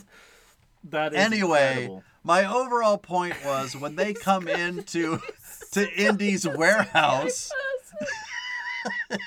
and he does the old man old man shelf escape. yeah, know, it would it would have been so easy for them to just shoot him. He's just standing on top of that perch for quite some oh time. yeah, yeah. You know? And these are the limitations of kind of dealing with an 80 year old man, I think. Well, speaking and the movie those, isn't solving that problem well all the time. and, and and it doesn't help with the cross cutting that they do, because Helen is like jumping over rooftops. But not And- super nimble. No, but but she's she's doing all the adventuring, and we see Indiana Jones scrambling to use a phone. I know. I know. what is this thing? Yeah, these. I I'm used to the one where you where you go where you speak you pick up the receiver you pick you up, go, yeah, exactly. Give me Klondike Four and Yes.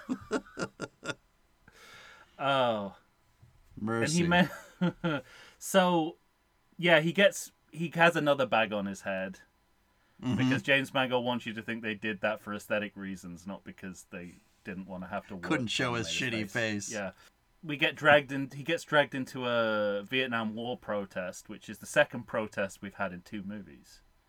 Mhm. Um, that he that an action scene leads into. Leads into, right. But it's and again, it's like uh, this movie's pretty good about showing because that But we're uh, that about to protest was and was like anti-communist. This is not pro-communist, but pro ending the Vietnam War and Mm-hmm. which is fighting communism. So yeah. it shows the the kind of the the shifting of the of the cultural goalposts in American youth since then. Right. But uh, then we're about to meet our second African American character who's going to get quickly shot. And do you hear him get shot off screen, or did I Mandela Yeah. affect that? No, I think you do. I think I I was listening for that this time and I didn't hear it. Really? Damn it. I Now might I'm- have because this because this. I this might I might have put I might I might have Mandela affected it as well. I might have just put it in Well, there no, I- because it I felt was like something this movie would do. But this this is the problem with this scene because it's so the fugitive that I start to drift and I you know I, Mm-hmm. and I'm just thinking if you've got Harrison Ford on the run in a tweed jacket with his collar turned up, bagpipers and a parade, why not set this movie in Chicago? I mean, if you've gone that far. And then I Did you thought, notice, I wouldn't like to see what they did with CGI Chicago, CGI Cargo. Yeah, No, right. No. Did you notice? Because I, don't- I don't think I remember noticing this on my first viewing in the theaters, which seems like it would have been more prevalent there. But there was like, there are moments when he's on that horse where you're seeing CGI Harrison Ford old man face on that horse. Yeah, I mean, the, the, the you know the unfinished effects of Crystal Skull if this is the finished version, then Then there's they're no better. th- there's no point finishing them. Yeah. because the matching of foreground to backgrounds, I don't know if it's a byproduct of that or whether they've digitalized his his face, but uh, it looks it looks horrible. And again, it's like a it's like forcing the action language of past movies, even when it's incongruous to the milieu you're in. Mm-hmm. So he's in the city, but he's on a horse. There's a bike chase, but we're in the city. Right. It's like I mean, you've made this change. Why not do some? Why not do something urban? Why not have a car chase? Why not have a subway pursuit? I mean, they do, but he's on a horse. yeah. I get, you know, there are police horses around, I suppose, but that's a bit of a leap that that would be your go-to action sequence to do in the middle of New York City, isn't it? I'd want more taking a Pelham one two three kind of stuff. If Yeah, but I, I think what you also you also get in well, like when you start talking taking a Pelham one two three, what they needed was two and a half minutes of subway work. So you can't you can't you know you can't get into a hostage situation. No, I, I just Or- mean that I I don't know what I mean. I, I mean the the French the French Connection or something like that. Right. We already had one scene of moving Bullitt. up and down a train. So you don't want to Mm. repeat that into the subway scene. Well, we're repeating bikes, True. and we'll repeat bikes and cars endlessly throughout the rest of the movie. Yeah. The only original vehicle we get is a tuk tuk, which is not original because it comes from Octopussy, but uh, original for this film. Anything from a Bond film that this movie steals is their idea of what's original. That's a scathing indictment. I, not, not really. It's actually one of the preferable qualities of this movie. like when the when the racks, you know, when the shelves all fall down, I'm like, Golden Eye, Golden Eye. All of this um, horse in the subway stuff would be exponentially better if it was all action, no words. Sure, yeah. Hold my horse. Subway's faster. Um, there's more fugitive. He gets recognized from a meet from the Yeah. TV image of him, which is a It's scene you. straight yeah, straight out of, uh, and he's wearing the same jacket that he wears in that. scene It does look well. like it, doesn't it? He, with the he collar looks- turned up. With the collar turned up, It's he looks so Too close. fugitive. Too close. And the TV moment is the same as the newspaper moment on the subway. Exactly the same. Fugitive. Yeah. This is where we Oh, we got Sallah back. we re-meet Sallah, uh, and we'd have to do a lot What of I a like- lot of a lot of legwork to explain why Sallah is now Is a cab here. driver in New York. Which, when you're going to Morocco after this, Right, totally. seems But- a strange choice. But when you watch when you watch Sallah run to his taxi cab Yeah, and then you see him drop Indy off at the airport and says, "And how about I go with you one more time?" And he's Hmm. like, "It's it's not just Indiana; it's the movie saying you can't keep up." like Harrison But- Ford can barely keep up. I then again- apologize. you have to leave the movie. Good day to you, sir.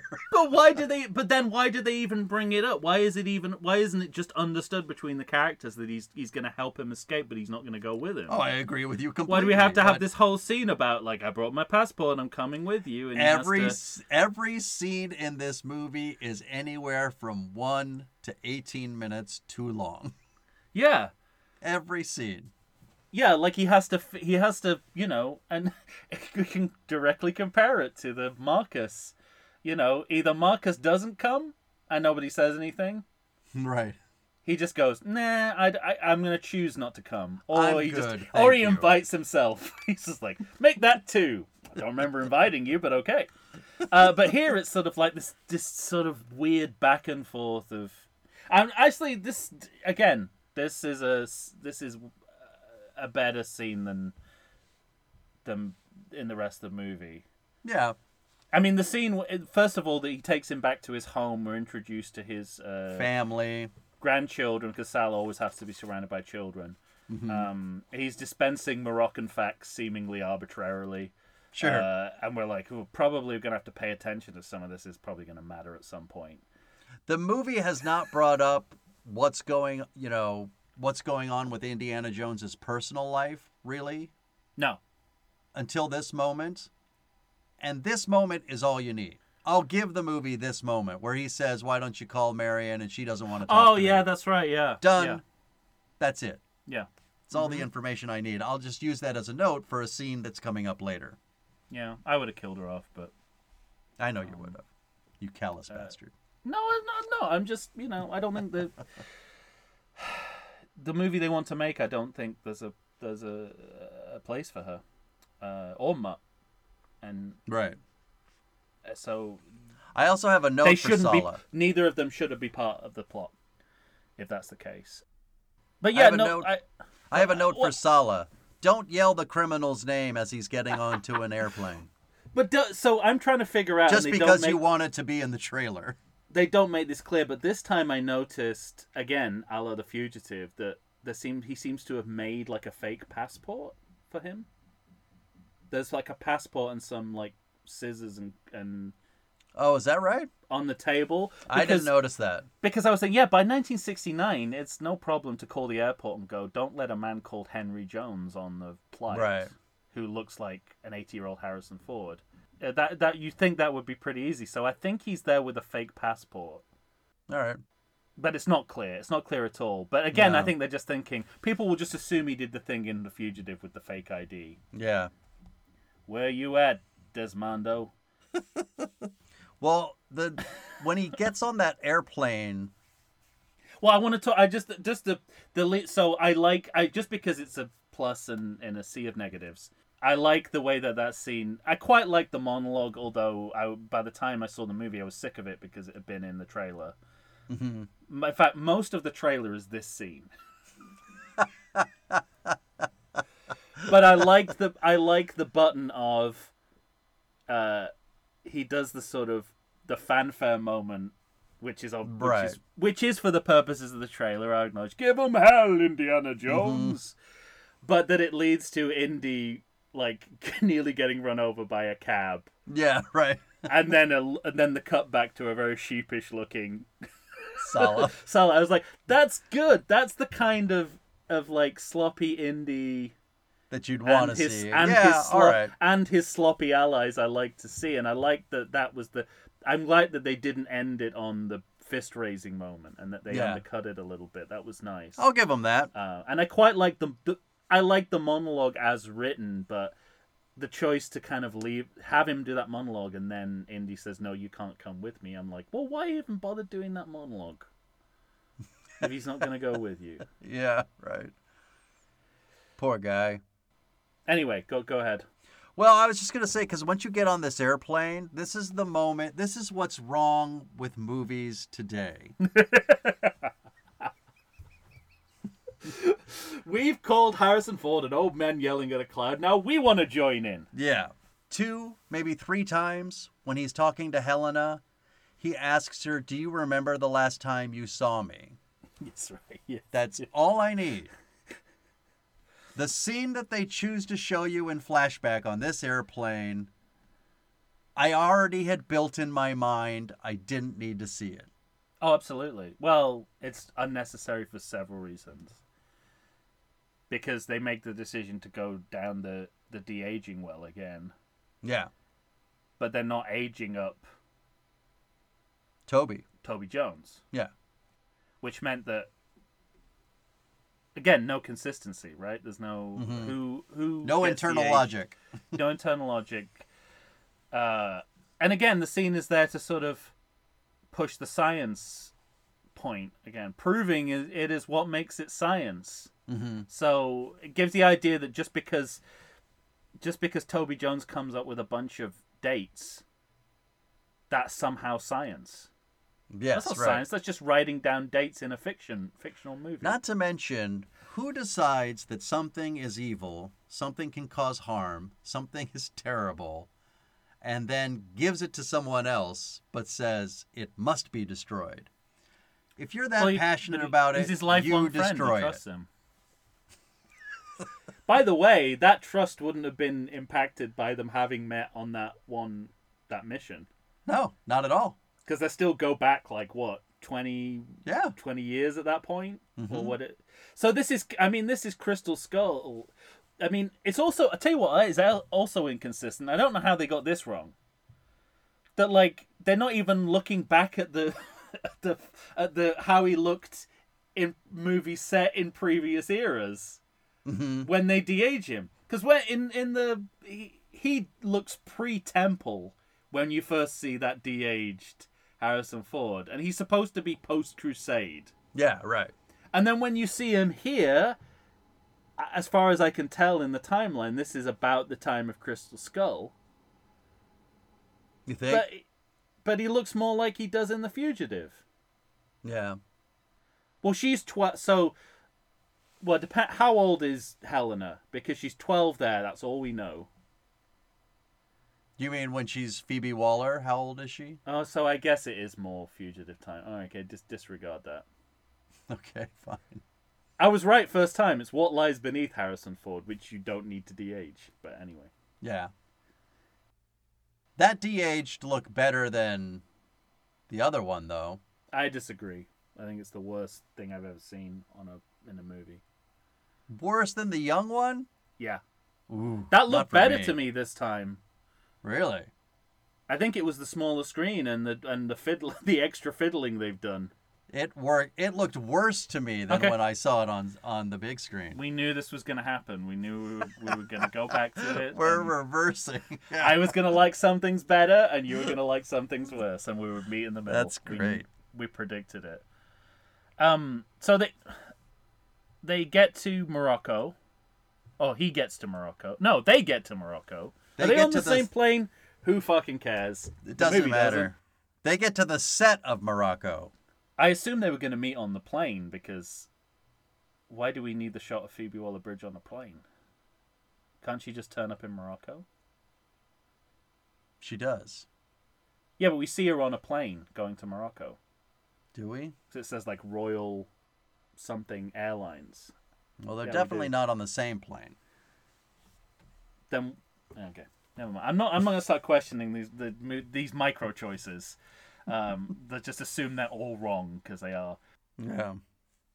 And yeah, this is the first time we see Indiana Jones, the modern day, 1969 Indiana Jones In his costume. in his costume, and he's he's doing the business casual look from Last He's got- Crusade, yeah, he which I think is a great choice Yeah. for the no, old that's for the right. for the older gentleman. Agreed. Um, and I like that he's it's introduced in this milieu because, well, first of all, is what time stands still when he gets in that costume, and even at 80, Yeah.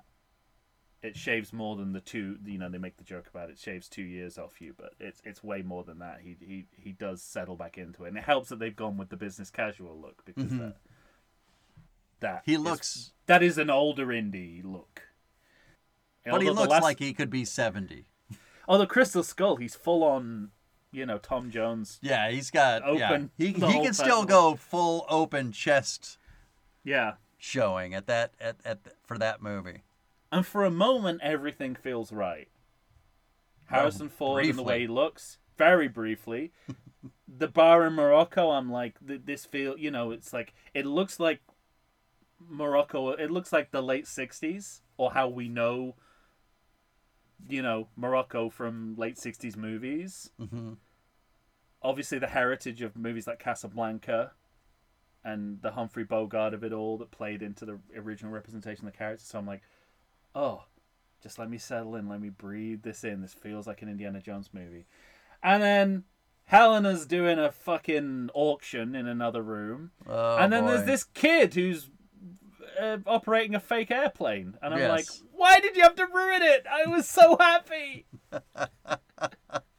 I was so content just watching Har- uh, watching Space Ramon, Harrison Ford, and now look at the. I agree with you completely. Listen, why don't we let you calm down? We'll take Okay. one last break, Oh, I'm not going to calm down, but yes, we will. And then break. we'll come back because Yeah. we've got the set por- the set piece portion of this movie is going to start here, and it won't stop till it's done. This is yeah, because this is the point at which you really get the sense they're trying to squeeze several Indiana Jones movies into one into canvas. one into one, one uh, portion of the movie for One sure. slightly too long movie that feels like it's it's about an hour longer than it is. All right. We'll be right back.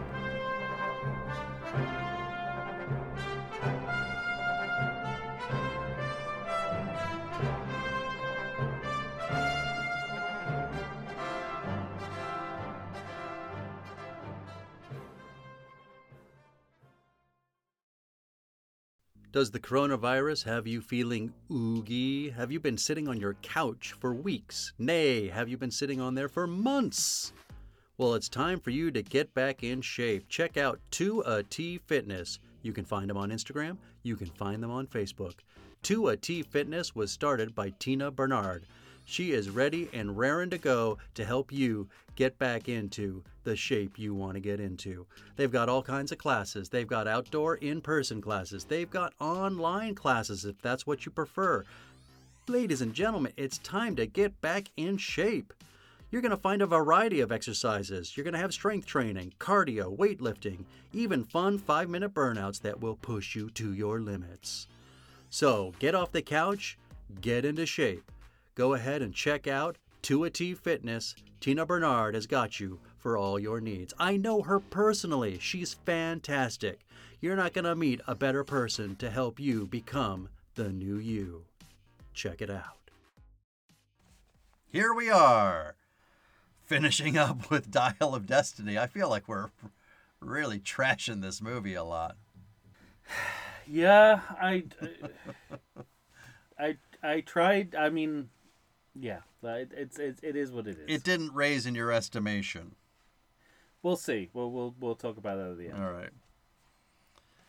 So anyway, yeah, we have this auction scene, and nothing has felt more like a scene designed to be comic and charming Hmm. that was not to me than this scene.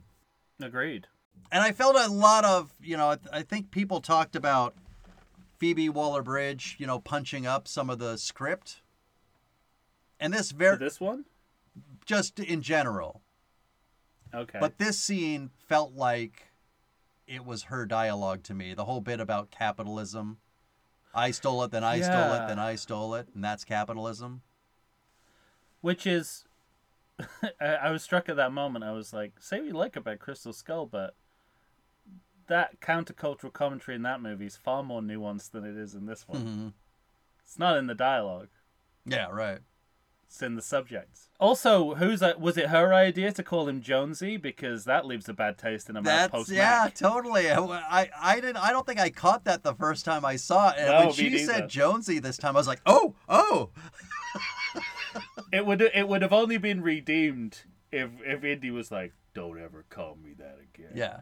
that would have been great it'd just be like you'd be like enough said Oh Enough man. said. I, I mean, as soon as you see the kid with the with the plane, You know what's going to happen at the end of this movie. and this is exactly the kind of And talk about when, when we more magical thinking. right, but think like also when you actually look at it, you could have reverse engineered it better than that. But anyway, that's what they chose to go with. We have actually they did they they made this they they did something as bad earlier on in the movie where they put the CIA supervisor on crutches for no other reason than he's slow to pick up Right. Yeah, yeah. the traders in his organization. That's the only reason he's on crutches, and it's that kind of writing.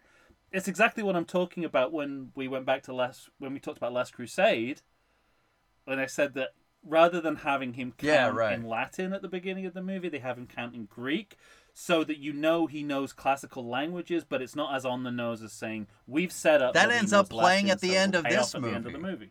Sure, yeah, but I mean, this this is literally like you know, it's Chekhov's fake airplane, which is a which is a phrase I never thought I'd need to come up with in my life.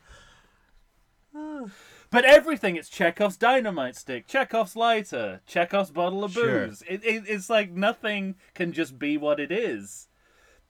Um, and I find it, it's really, that was a moment where I was like, you, s- like, you screenwriters who fought a, you know, strike over several months to allow you to do this work, choose to Right. spend your time when you're actually allowed to do it, writing this shit. Good on you for getting a great deal.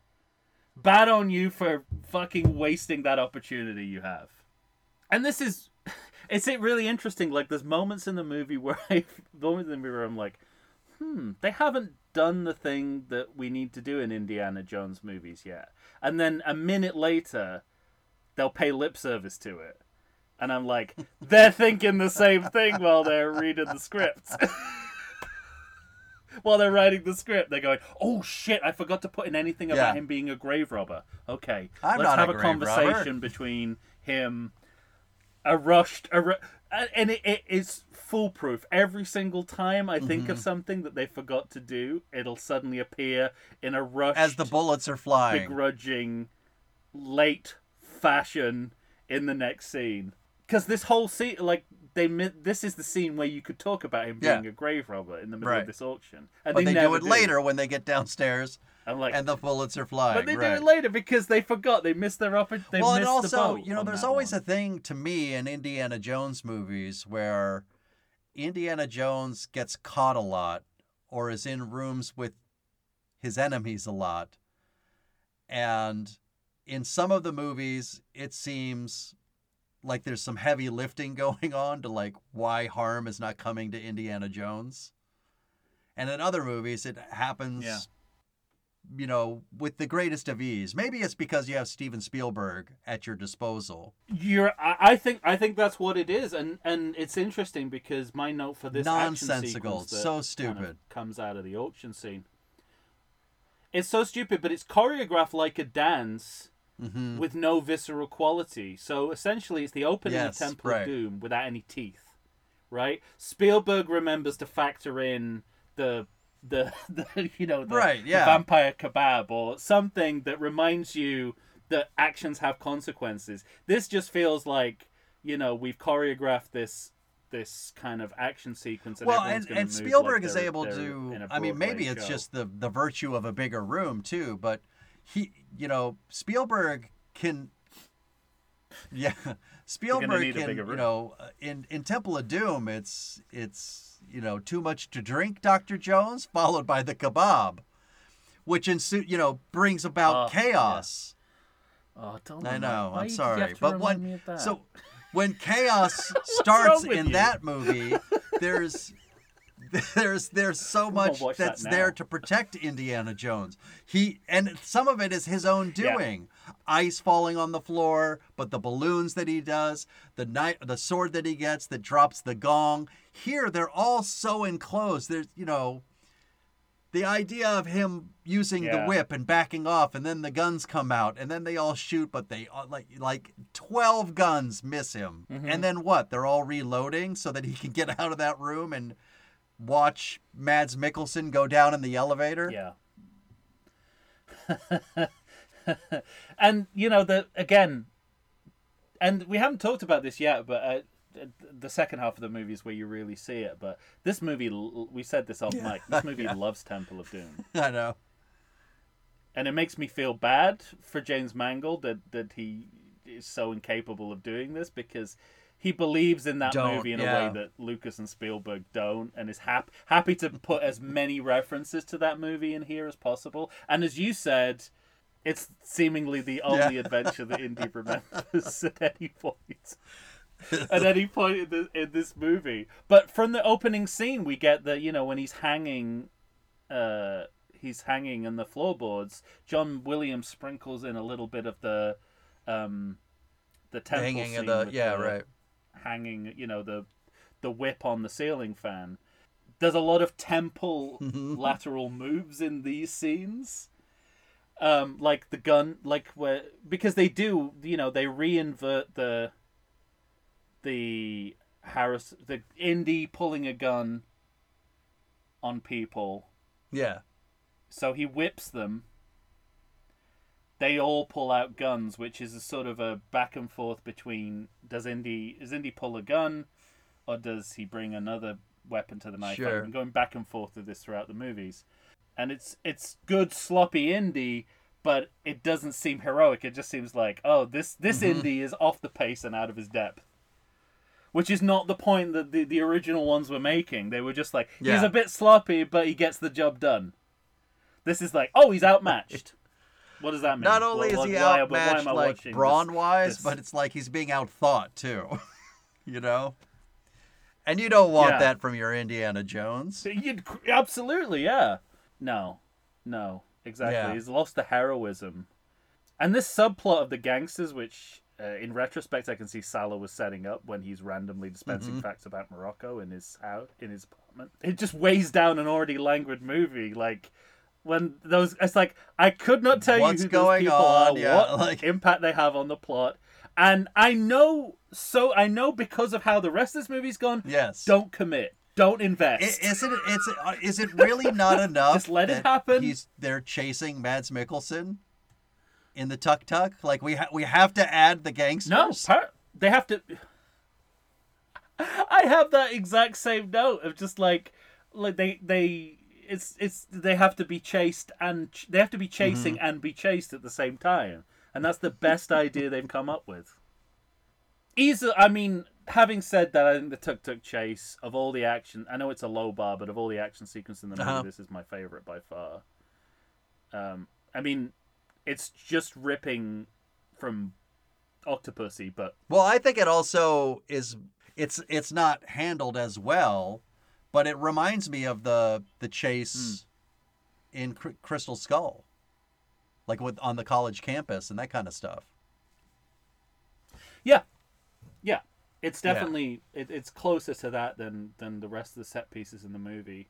Uh, but Mm-hmm. the backgrounds are still terrible. I mean, I, this is where I had the thought that the backgrounds outside the tuk tuks might as well be that Scooby Doo ro- ro- rotating backdrop. You know, when you see the same three people go by. It would remind you a lot of uh, portions like- of the Indiana Jones ride had you been on it.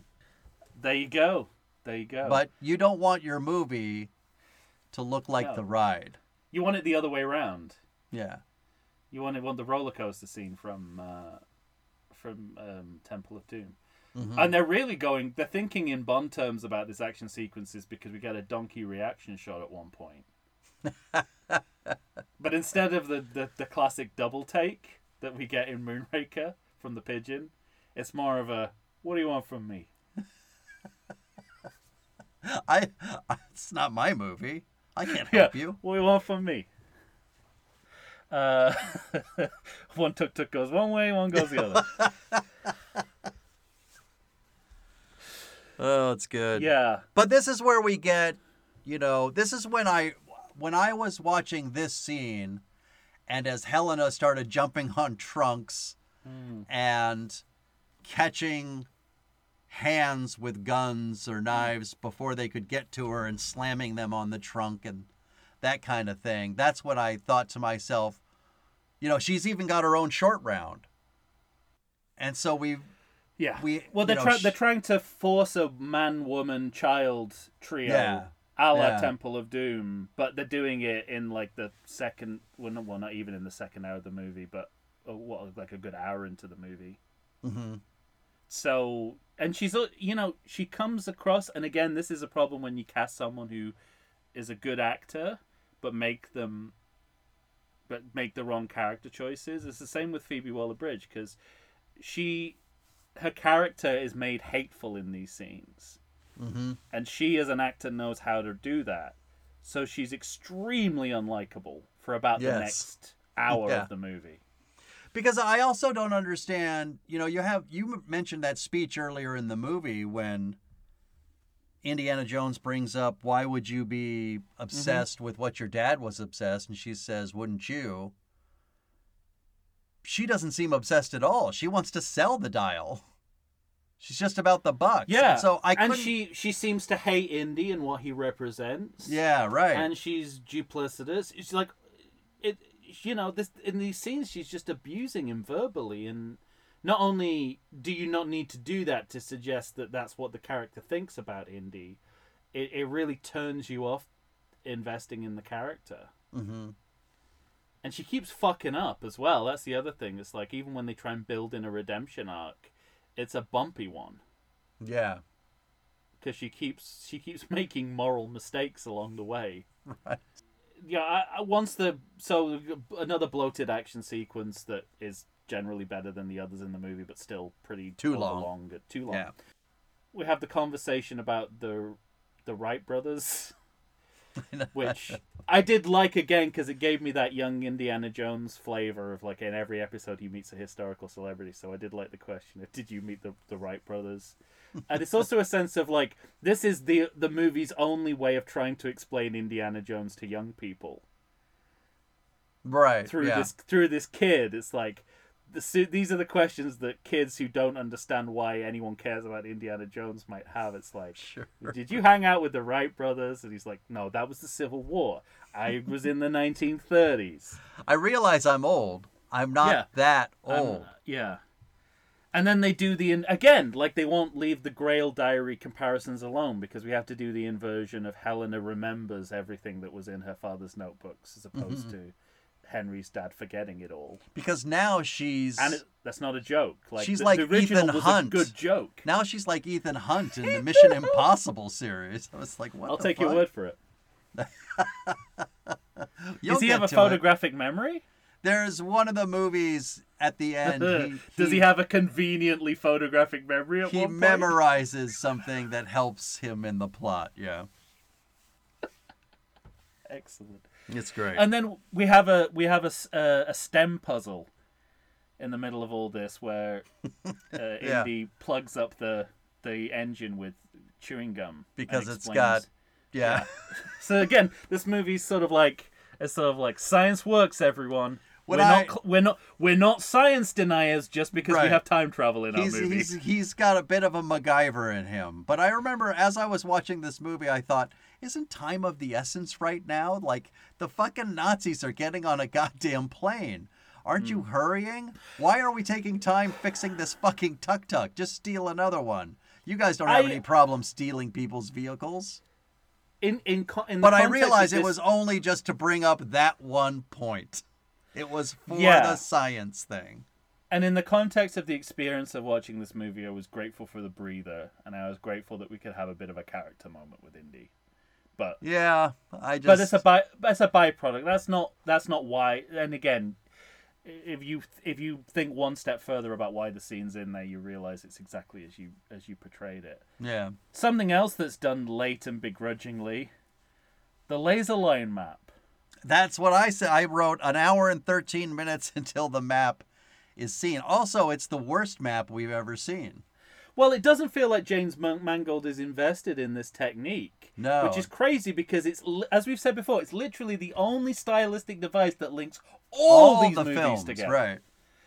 And he's sort of, it's a cartoon plane, the line's going south, the music Yeah. is like a public domain version of the Raiders theme. Everything It's, about it's it. worse, I tell you what, it's worse than the ab- Treasure Buddies version of this. Everything about it screams. I guess I have to do this. Absolutely, 100%. Yeah. And that should not be the level of enthusiasm about getting to make an Indiana Jones movie. Yeah, totally. Uh, Indy's got I- another lifelong friend. He's got another lifelong friend. My note is he he he doesn't meet, but he sees Antonio Banderas, and this movie has to show you that they're lifelong friends, and the only way they can do that is by having both of them constantly laugh. Yep. They're both going ah. And that's Well, how you know they're the best of friends. I, I remember, I think it was on Indiana Jones Minute where they were like, uh, th their reaction was, "I really thought this was going to be Katanga." That's what I thought. As soon And as I- they met, as soon as they mentioned old friend and boat, but that would have really helped because then you don't have to do any of the work that they do in those scenes Right. To make it look like they like each other. it's like if you know that one guy saved the other, Sure. you that that is already you know that It's is all built in. And the way he's in, way Antonio Banderas is introduced, it's as if we, the audience, are supposed to know who he is. And it's like this movie Yes. goes from one extreme to the other. It's either all for the audience's benefit or all for the benefit of the people on screen, excluding the audience. Yeah. I remember thinking they're treating Antonio Banderas as if he's Katanga, but Yeah. but not letting us in on that, you know? Yeah. I don't know. Well, yeah. It, uh, on the other hand, Harrison Ford really knows how to wear a shirt. Sure. because he's 'cause when he's on the boat, he gets the Egypt look from Raiders, which is one of his, I think, most attractive looks ever. Yeah. It's just shirts seem to hang on him in an iconic way, Mm-hmm. even now. He's still, you know, he's that that film star residue still still oozes from him. I think, Yeah. but the crew, I mean, they look like they're out of Pirates of the Caribbean. I know. It's like if you go back to Raiders, when you see the crew on Katanga's boat, you're like, some of them look way too 1970s for this 1930s boat. Like there's a guy with like the the cross The vandal. ammunition. The, yeah, the he looks like fucking B.A. Baracus. but this looks like a Disney cartoon. When there's that guy that guy playing the accordion, I was like, Right. is this a scene from Lady and the Tramp? What the fuck is going on? It looks straight out of the Pirates of the Caribbean ride for sure. Yeah, and then you get the scene that we've previously talked about. Uh, Yeah. the- a few times in my life, they try and address the multi faith aspects. The fact that he's he can believe both in a Hindu god and a Judeo Christian god, and and it's just semantics, right? They're just trying to talk around it with semantics if you don't actually get anywhere. Right.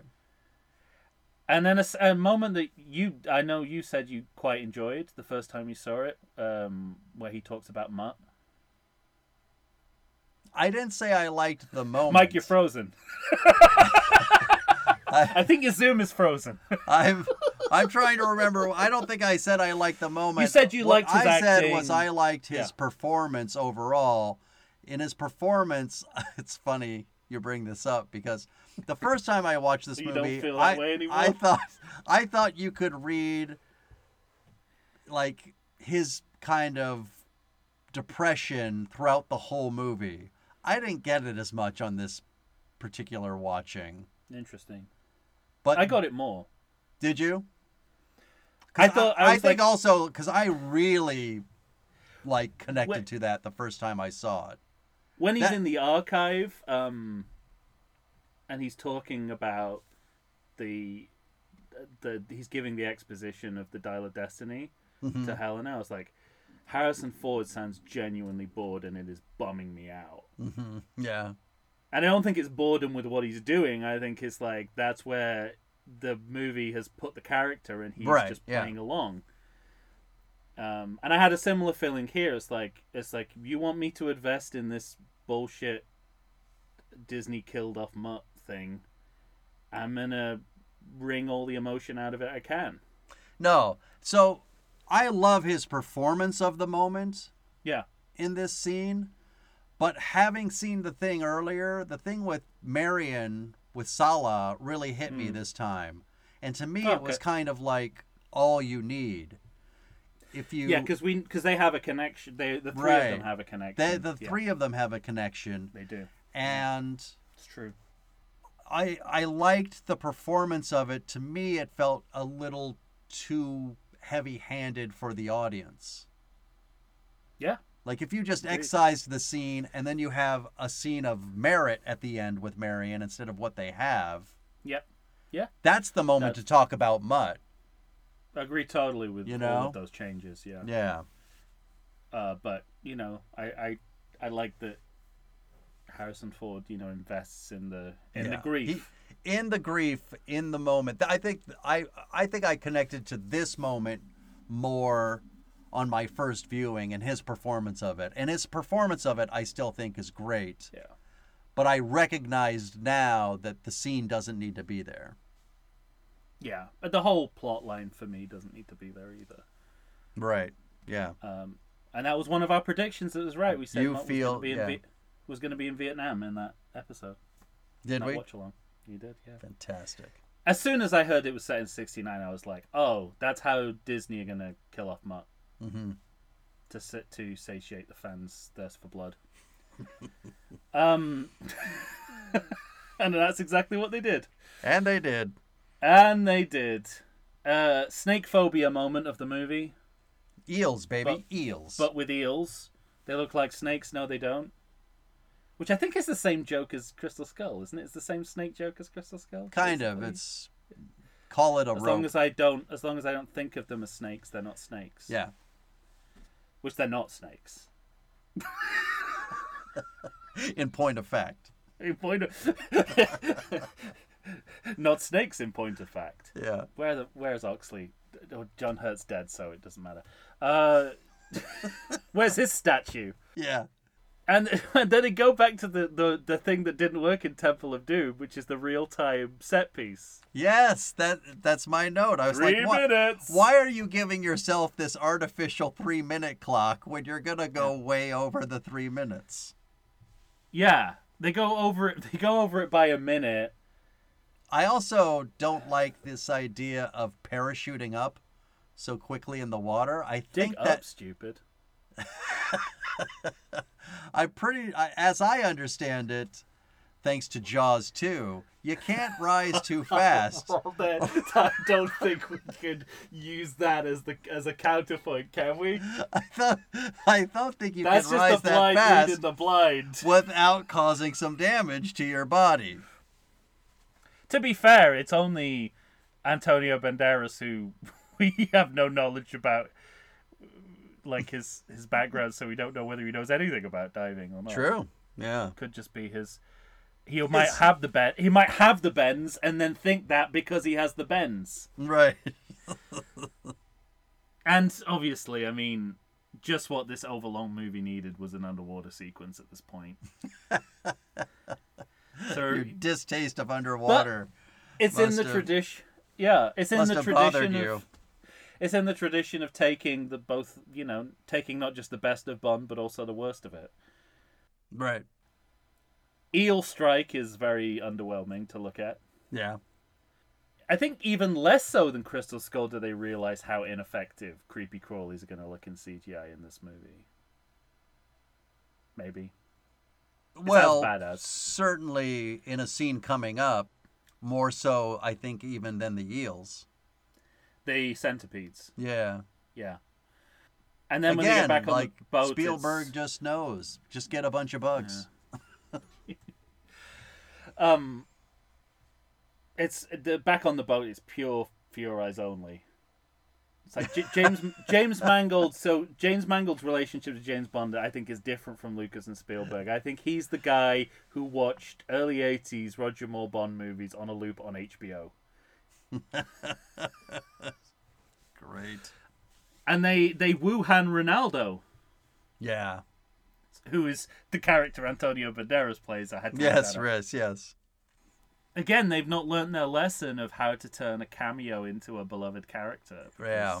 You feel nothing when he dies, and I mean- again, Wu Han had even less screen time, and we still cared about him dying. Well, I'll I'll save it for about two minutes. But the moment that comes up after this boat scene, addressing that specific issue, he's like, "Hey, a friend of mine just died." Ma- is that the line from says- The Simpsons, isn't it? Mom, a man just died. Yeah. and Phoebe Waller-Bridge has to say, hmm. "Sorry." So anyway. But that's what happens when your movie's, you know, moving this douse that fast. artifact in booze and set yeah, it when, on when fire. your movie's moving this fast between set pieces, and then it's so funny too because I get it, it just kind of feels like a Phoebe Waller-Bridge kind of you know pump up scene, like a little little like something she had her hands on about her little ingenious speech where she gets to be funny and smart oh, and and, and have a stick of dynamite. It's just too much. Chekhov's dynamite, Chekhov's lighter, Chekhov's booze. Yeah. Also, so it's like it's no fun to try and figure out a puzzle where you have no ability to guess the answers. Yeah. It's just like completely arbitrary. Everything is Jeopardy reverse engineered. There's no way that you can play along as the viewer as to get as to like figuring out the puzzle. It's certainly no seven plus three equals ten. equals 10. well, and then on top of that, you know, I talked about the funky timing of these movies. So Yeah. that stick of dynamite is going to hit what looks like the hull of this ship. They're going to get on their boat and speed away. Hmm. And then they're solving crimes. He's like, Solving crimes. he's he's melting wax so that he can get his a dial within the dial or whatever the fuck is going on. But uh, what's funny is this movie. It's made uh, of wax and it feels heavy, therefore I will burn it. Therefore I I'll douse it. it in alcohol and burn Yeah. it. the inefficiency of the movie is shown bare when they speed away, and there's this cutaway scene of Mads Mikkelsen with binoculars going, Mhm, "Nope, they're going that way." Well, in the middle of the laser line map, he does. that. Right. So it so Just let the map be the map. Right. You're showing your disdain for the map a second time. You You're wait. tinkering with the film's only constant. You wait for over an hour to show the map, and then show a second map just minutes later. Yeah. And then on top of that, isn't Mads Mikkelsen on a boat that should currently be sinking? Sure. Well, if if you know if they'd have if they if they'd have uh, done with time travel what they should have done, it could have all been explained that that he had to survive because it was a paradox. But anyway, it chose not to go there. Fine. Um, But And anyway, like the the timing thing is all funky again because they Yep. leave them in the dust, and the next thing you know, the kid is like getting his ice cream cone on the streets in and Sicily, yeah, turns a corner in, Sic- in Sicily, and there they are. yeah. Boy, they cut up quick. And it's really Godfather light Sicily, isn't it? It Puppet is shows and totally. I festivals. thought when they were doing that festival at the beginning, Yeah. I, I I thought the same thought. It's just like again, it, it's Lucas and Spielberg would never think of it because they're contemporaries of Coppola, Yeah. and they work with him. It's like I'm not gonna shit on this guy's doorstep. James Mangold has no problem doing that. Nope.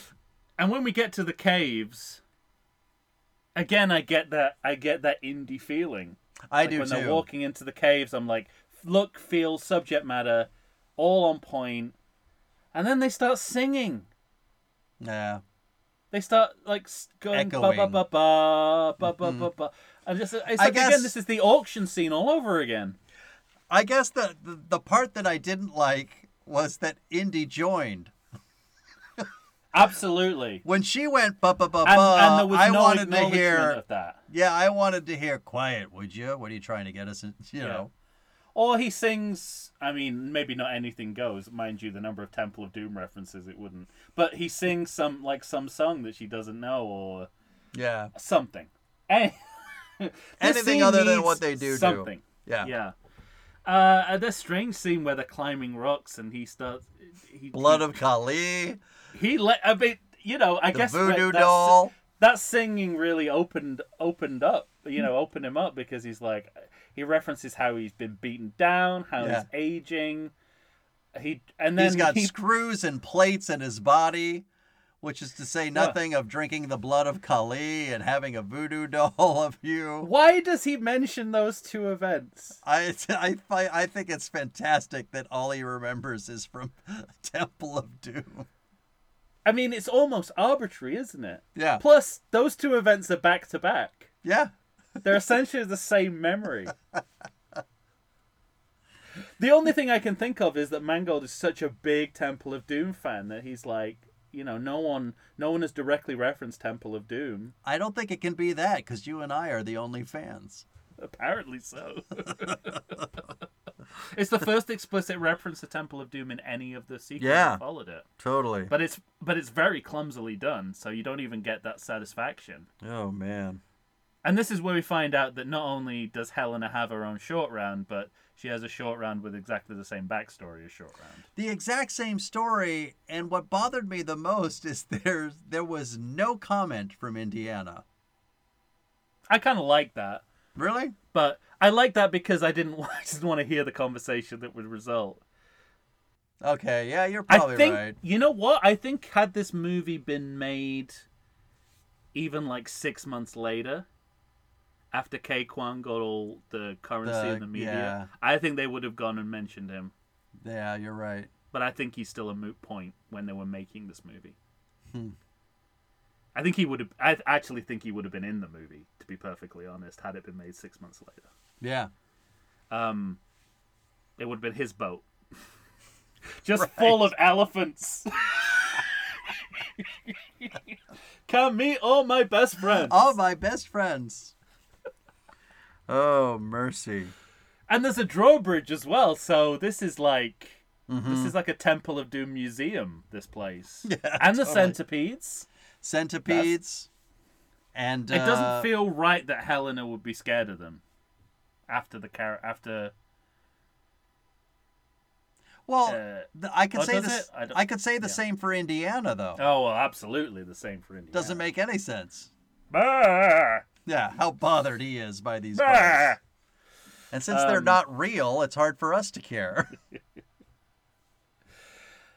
I quite. I there was a lot. This was mocked when it came out. The line, Archimedes was interested in water displacement, but which again, when you take it out of context, yes, it's a terrible line, and it it doesn't explain anything. But I I like. I, I think it's a move in the right direction. This is more what I want from the movie. Him kind of solving puzzles using. I do want him solving pu- puzzles. I don't know why dropping three Rube Goldberg screws. Because everyone, ev- one thing everyone, even the stupidest person knows about Archimedes is the the bath, right? Eureka. He puts the he discovered water display. He put a Mhm. I don't know what it was. A, uh, I don't know why he put in the bath. He put something of weight in the bath, and then the bath spilled over, and he was Right. like, "Aha! It works both ways." Eureka, even, which he says later in this movie. Yeah. So it's just like you know, it's sort of like uh, um, what Andy Secunda calls schmuck bait. Schmuck schmuck bait. And we get another fantastic. schmuck bait. We get another schmuck bait moment with the fucking wristwatch. wristwatch.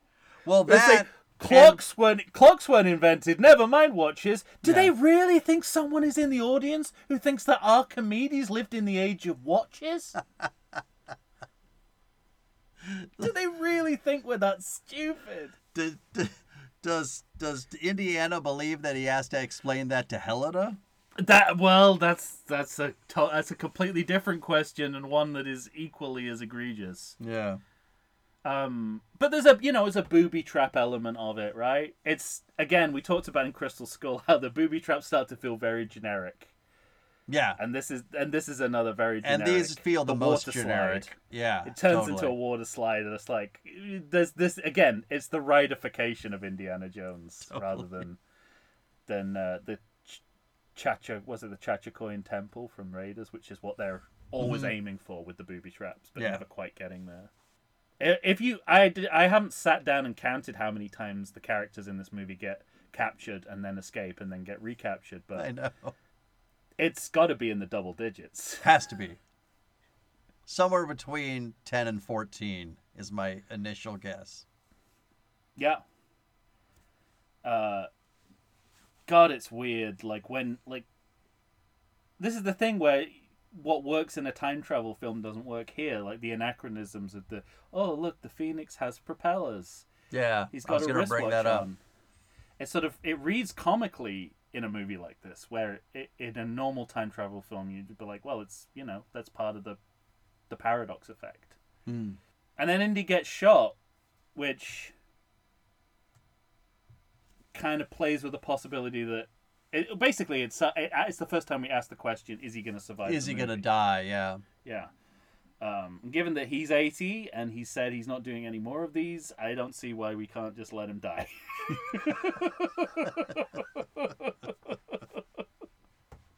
He says, I'm going to stay. And Helena says, You're right. Goodbye. uh, I wouldn't have a problem with that at all. Uh, That's where they seem to be going with it. Mm-hmm. Uh, who would have thought that Indy would have said? Who'd have thought, like at the end of Last Crusade, that there? Well, first of all, that there'd be two more Indiana Jones movies, but also that that, that both of them would have Indiana Jones saying Ike. Because when he's on the plane, he's like, "Who are you going to assassinate?" Yeah, Ike, right. Churchill. Churchill, Ike. And he's so far away from being the hero of this film at this point when he's being dragged onto the plane. He's even more vulnerable than his father was when he was kidnapped. Yeah, totally. and once Phoebe Waller-Bridge gets on her motorcycle and is performing Evel Knievel level stunts, Yeah. not to mention Teddy, who's about to start I flying a plane. I didn't even know his name was Teddy. Yeah, I believe I have that right. Yeah. You know, you're right. You're right. Yeah. Yeah. They say it enough times, like in Yeah. every Lu- Disney Lucasfilm movie, but Man, I it just never, it uh, never, it never took. Yeah, I, you know, when she's hanging on that trunk of that car, I said, "Oh, so she's Indy." And then we realized that Teddy is her short round. Oh, she's really Indy. This is her Temple of Doom. Yeah. And then she's jumping off that fucking airplane. Well, need, needless to say, these planes taking off looks terrible. I mean, we're back Yeah. to this entirely fictional-looking reality that, and this is some, this is an aesthetic that began in Crystal Skull, but this movie is kind of doubled down on.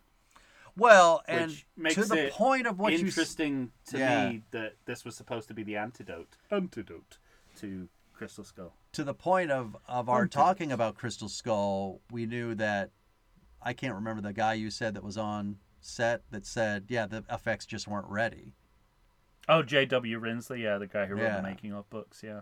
The effects are supposed to be ready by now, They are, yeah. and they're not. It's, I know, I know, and it makes. I mean, he he. unfortunately, J J.W. Rinzler is now deceased, so we can't ask him. But it'd be interesting. So he never saw Dial of Destiny, but he'd be interested if he was like, "Oh, they were finished. They were just bad." Uh, we'll see.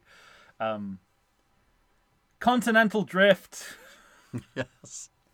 It's like this movie has to have a number of science facts in it, like it's a PBS special. Yeah, he says it like he, somebody would say Eureka. You, it reminds me of like you know PBS Kids. You get these shows that are ostensibly like a, like adventure shows, like Wild Kratts, but you got to throw in as many kind of nature facts as you can, Yeah. so that so that you can get the grant for education that PBS gives.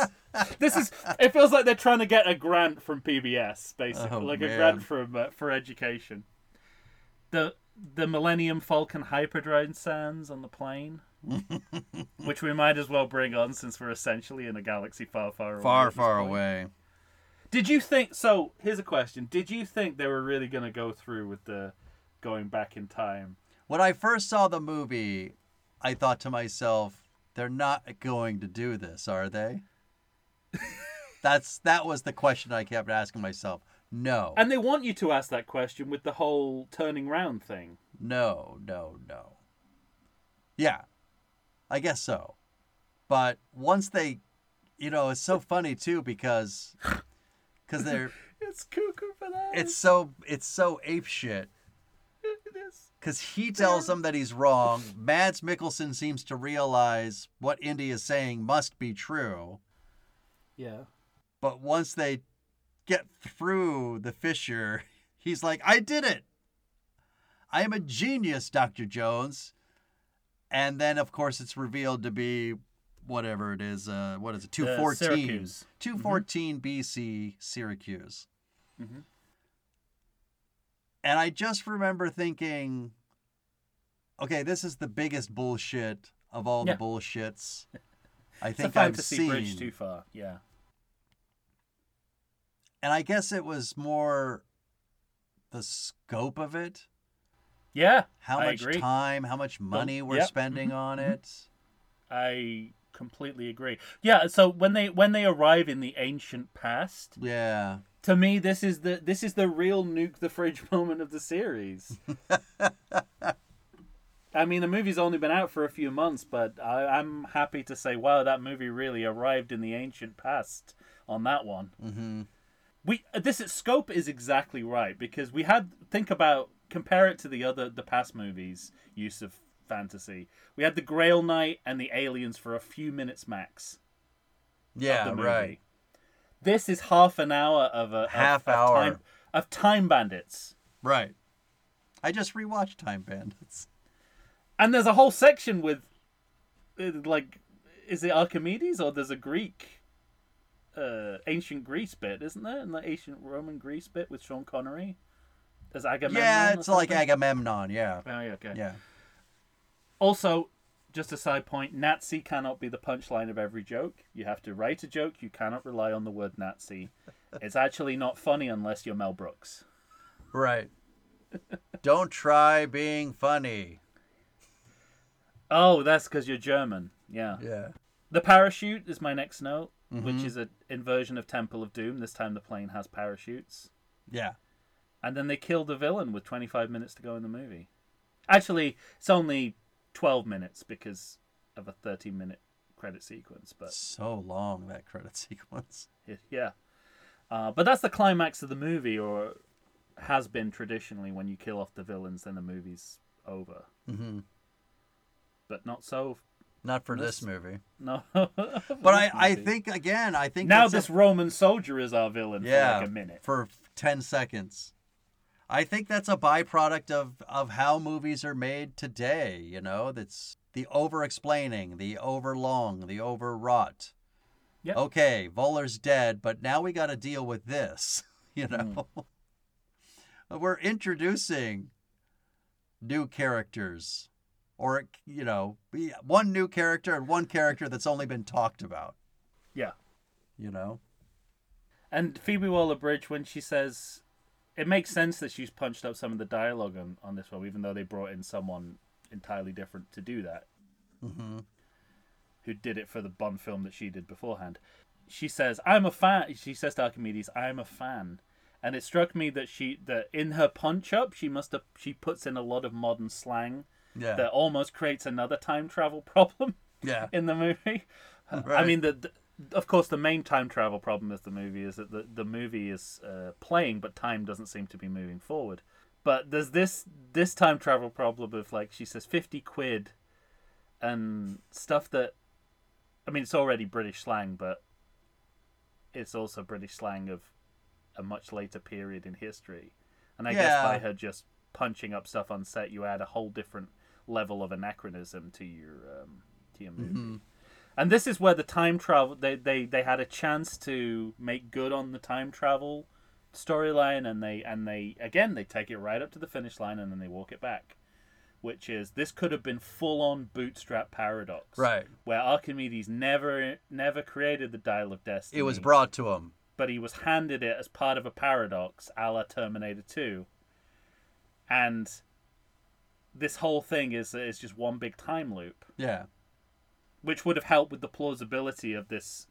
You know, But they make a point of showing that he's already building it. It- make a he point needs to build his own one. of Phoebe right? Waller-Bridge. They yeah, give him the saying. They go as far as giving him the wristwatch, right.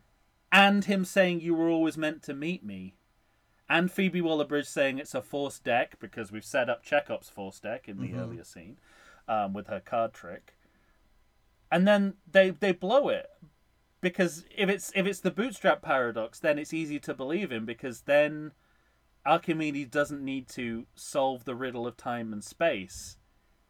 He just needs to write down, you know, he just needs to interpret what he's got, like everyone Yeah, else exactly. has, Yeah. in his own language.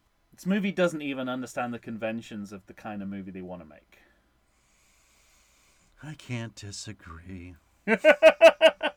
And they won't let Indy die with dignity. No. He, I mean, what kind of a message does this send to like family members who are dealing with end of life, having end of life discussions with their relatives? you have to be punched into life. That's it. uh, The thing to do is to is to ignore the person's wishes, knock them out, and then carry them comatose to where they don't want to be. and you know, the more I think about it, the more I like this alternate ending. Indy could have they could have turned Indy, Indy into his own relic hmm and thematically Thematically, it makes sense for the character and for the series, doesn't it? Yeah. But. and given him a fitting death. hmm But no, she punches him in the face, and uh, Takes him back to Marion. Yeah, and, and we repeat the shot as if time is repeating itself, which it's not. Last minutes of the movie, we're still trying to make time travel happen. and then uh, this is this is the moment at which James Mangold remembers. Oh, this is supposed to look a bit old Hollywood. I remember that from the previous. movie. Steven Spielberg always did something like that. So let's start to like enclose the screen in a circle. Oh, So you see that the, the corners of the screen start to turn turn into like a an old fashioned curved spot Yeah. look. Um, I, I I honestly didn't remember that from the first viewing, and when it happened when I was watching it for this one, I I said, "Well, now you're gonna try and make Yeah. this into right. Yeah. You know." And it should be something that and and if you're gonna if you're gonna do it, it should be something that looks like the late '60s or early '70s, not Right. something that looks like the 1920s. And, and it goes back to your theory that really the hat is the star now. Yeah. Well, so we get you know the surprise cameo of Marion. Mm-hmm. which they did pretty well to keep a secret. I think through pre pre publicity. I didn't know about it going into the movie. I I knew when I started watching the movie it was going to happen. I knew before. Okay, Yeah. I did not. And we're now in this blended family, Mhm. which includes Sallah's grandchildren. Yes, right. Which I don't. Again, I feel like that's a bit of an imposition. I don't feel like Indy ever agreed to take on Sallah's grandchildren. so I brought you to the U.S., but the idea was that you'd make your own life. Just stay away from the bad dates. And you know, I, I can't help but thinking they reversed engineered the separation storyline because they knew she was willing to come back and do a cameo, Yeah. and why they killed off Mutt, not simply because Shia LaBeouf didn't want to come back, but they don't want anything to do with him Right. or the character. And when Sallah comes into the room, he's doing an audiobook version of the Raiders of the Lost Ark, I know. Yeah. which I would love to hear in its entirety. John Rhys Davis tells like Tells his, the his Raiders story. from Sallah's perspective. I'd love Yeah. that. And he sings Gilbert and Sullivan as he goes out, and Mm-hmm. then Marion and Indy go into the uh, boat scene from Raiders of the Lost Ark. So, the first time I watched this, my first thought was eliminate all of that, Yes. and this should really be the only scene in which they talk about Mutt. But if you're gonna bring back something from Raiders, I would have preferred her saying something to the effect of "You you quit, you left me," and Indy protesting, "You're the one that left me." And she's talking about emotionally, and he's talking about quits. physically. Yeah. And essentially, you know, historically, this is where the Crystal Skull matters. It's like, you left me, I left you. Let's call it quits. Yeah, We've each done it once now. yeah. But to me, if you're gonna bring back a line from Raiders, at that moment, I'd rather her say something to the effect of, "Don't you ever leave me again. I'm your goddamn partner." Mm. I like that better. Yeah. So I have an, unsurprisingly, I have an alternative here as well, Okay. which actually doesn't involve any rewriting. It just involves editing. I would have cut the the reenactment hmm and ended it with him with um with Harrison Ford saying everything hurts. Mm. And I really thought when I first saw the movie that they were going to leave it at that. And I was so happy for about 10 seconds before they started to go it where she picked The she elbow pointed her and- elbow and I went, "No, no, you had it. You had it right there." Yeah. Because because not only is that like you can read in a callback to Raiders of the Lost Ark in there, but you don't have to. Mm-hmm. It could just be Indy just could be 80 year old Indiana Jones going, no, everything hurts. I mean, there's no distinction between one part of my body hurting Yeah. and the other. It would have been lovely. And he delivers it so well. Mm-hmm. And it's almost like. Then, because after that, you get into the problem of why does this conversation mean so much to these two people in world? Yeah. It definitely doesn't mean as much as it does to us. No. I don't even believe Yeah. that these two would remember that this happened Absolutely. at this point in their lives after all they've been through. hmm there was another way to go uh, go about that, but you you know that low hanging fan service fruit, Yeah. and it that's probably how it came out. Like, hey, this scene's a little bit like uh, the scene. You know, we could lead into. He's been shot. He's probably hurting. and then That's uh, and then the circle. Well, that yeah, but um, before that, I when when Sallah when modern day John Rhys Davis as Sallah runs around, Mm-hmm. he does it like a man who uh, was pretending to be a monster, and his body got locked in that position, and now he's like that forever. yeah, the hat. So yeah, you're. I mean, the hat is won, right? It's won. It's won the day. It's now won the battle for representing Indy over Harrison Ford. Yeah. The next the next Indiana Jones movie is just gonna be a hat walking around going on adventures. The But again, Invisible like- Man as Yeah. Indiana Jones's hat. And the circle ending is like, you know, a, a director who doesn't really know old movies but thinks he does. Mm-hmm. And I when when when Lucas does it in the prequels it's kind of like it because we're looking back at we know it's like an that's the i we we can do that on iMovie now, right? We can do that editing wipe on iMovie. Yeah, but it's different for So, Star Wars because of how those movies are edited throughout. So, Yeah. And he's calling back to the 1930s of it all. Sure. But it doesn't make sense doing that in a movie set in 1969. Yeah. Although I guess in Mangold's mind, it's like, well, this brings the series back to the 1930s, but it does. But in in In that- contrast to the whole rest of the movie you just made. yeah, yeah, Yeah. All right. yeah. It's Well, and he grabs the hat back. So again, it's the buyback. yeah. Right, right, right, right. It's the taking the hat from Mutt moment Mm-hmm. again. So why do they refuse to make this this resignation Happen. on screen? Yeah. We're not going to Uh, kill him. P.S. I'm taking my hat back. I'd love it if they just made the, the choice at this moment to recast it with Tom Selleck. That's great. All right. Well, try and whittle down the 13,000 minutes of. Yeah, I, I, I, it's not. They're not as interesting as you think. Thirteen minutes of credits might be. Okay. that set that only makes sense to us in this podcast. Uh, it's the only Indy film where the credits don't begin while the movie's still running. Mm. So we're still upending conventions.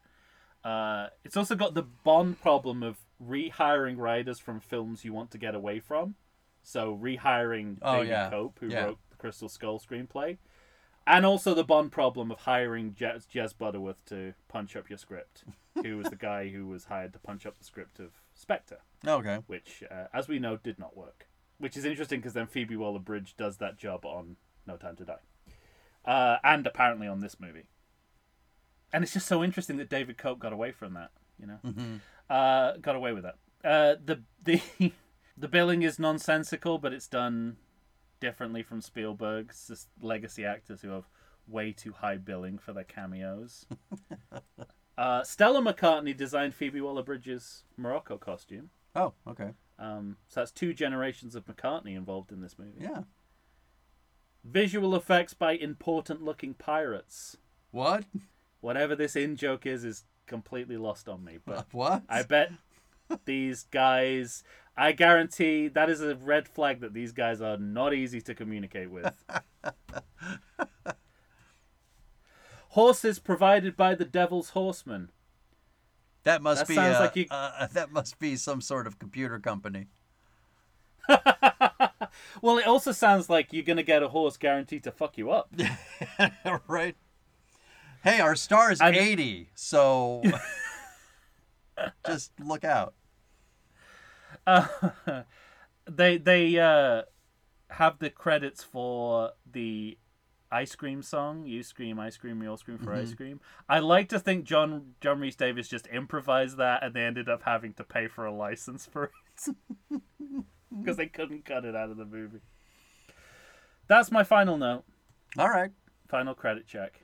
Should we talk about ranking, or you want to save it for the next episode? Like, let us think yeah, about let's it save some it. more. Yeah, I think this episode is long enough. We can. All right. Yeah, because then then that allows us to to let the second viewing sink in. I I got to ruminate a little bit. All right. Uh, Well, there you have it. Indiana Jones and the Dial of Destiny, the movie that was made to apologize for Indiana Jones and the Kingdom of the Crystal Skull. Did it? That's the question we have for you. So you're going to have to let us know. Oh boy. Find us on Facebook. Find us on Instagram. Don't find us on X. doesn't mark the spot. Still doesn't. Mark Still the doesn't mark the spot. Agreed.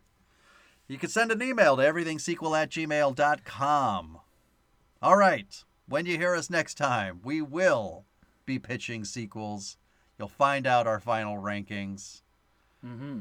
Oh boy. Tom's for Tom Stewart of Lonesome Whistle Productions, Michael Shantz here of the How Dare You Awards. We'll be back. Say goodbye, Tom. What about my dicky knee? Old timey British slang. Who is the audience for this film? I don't Is this the reason why no one had bad box office? it was aimed at a person that doesn't exist. That's great. All right. We'll be back. Thanks for listening.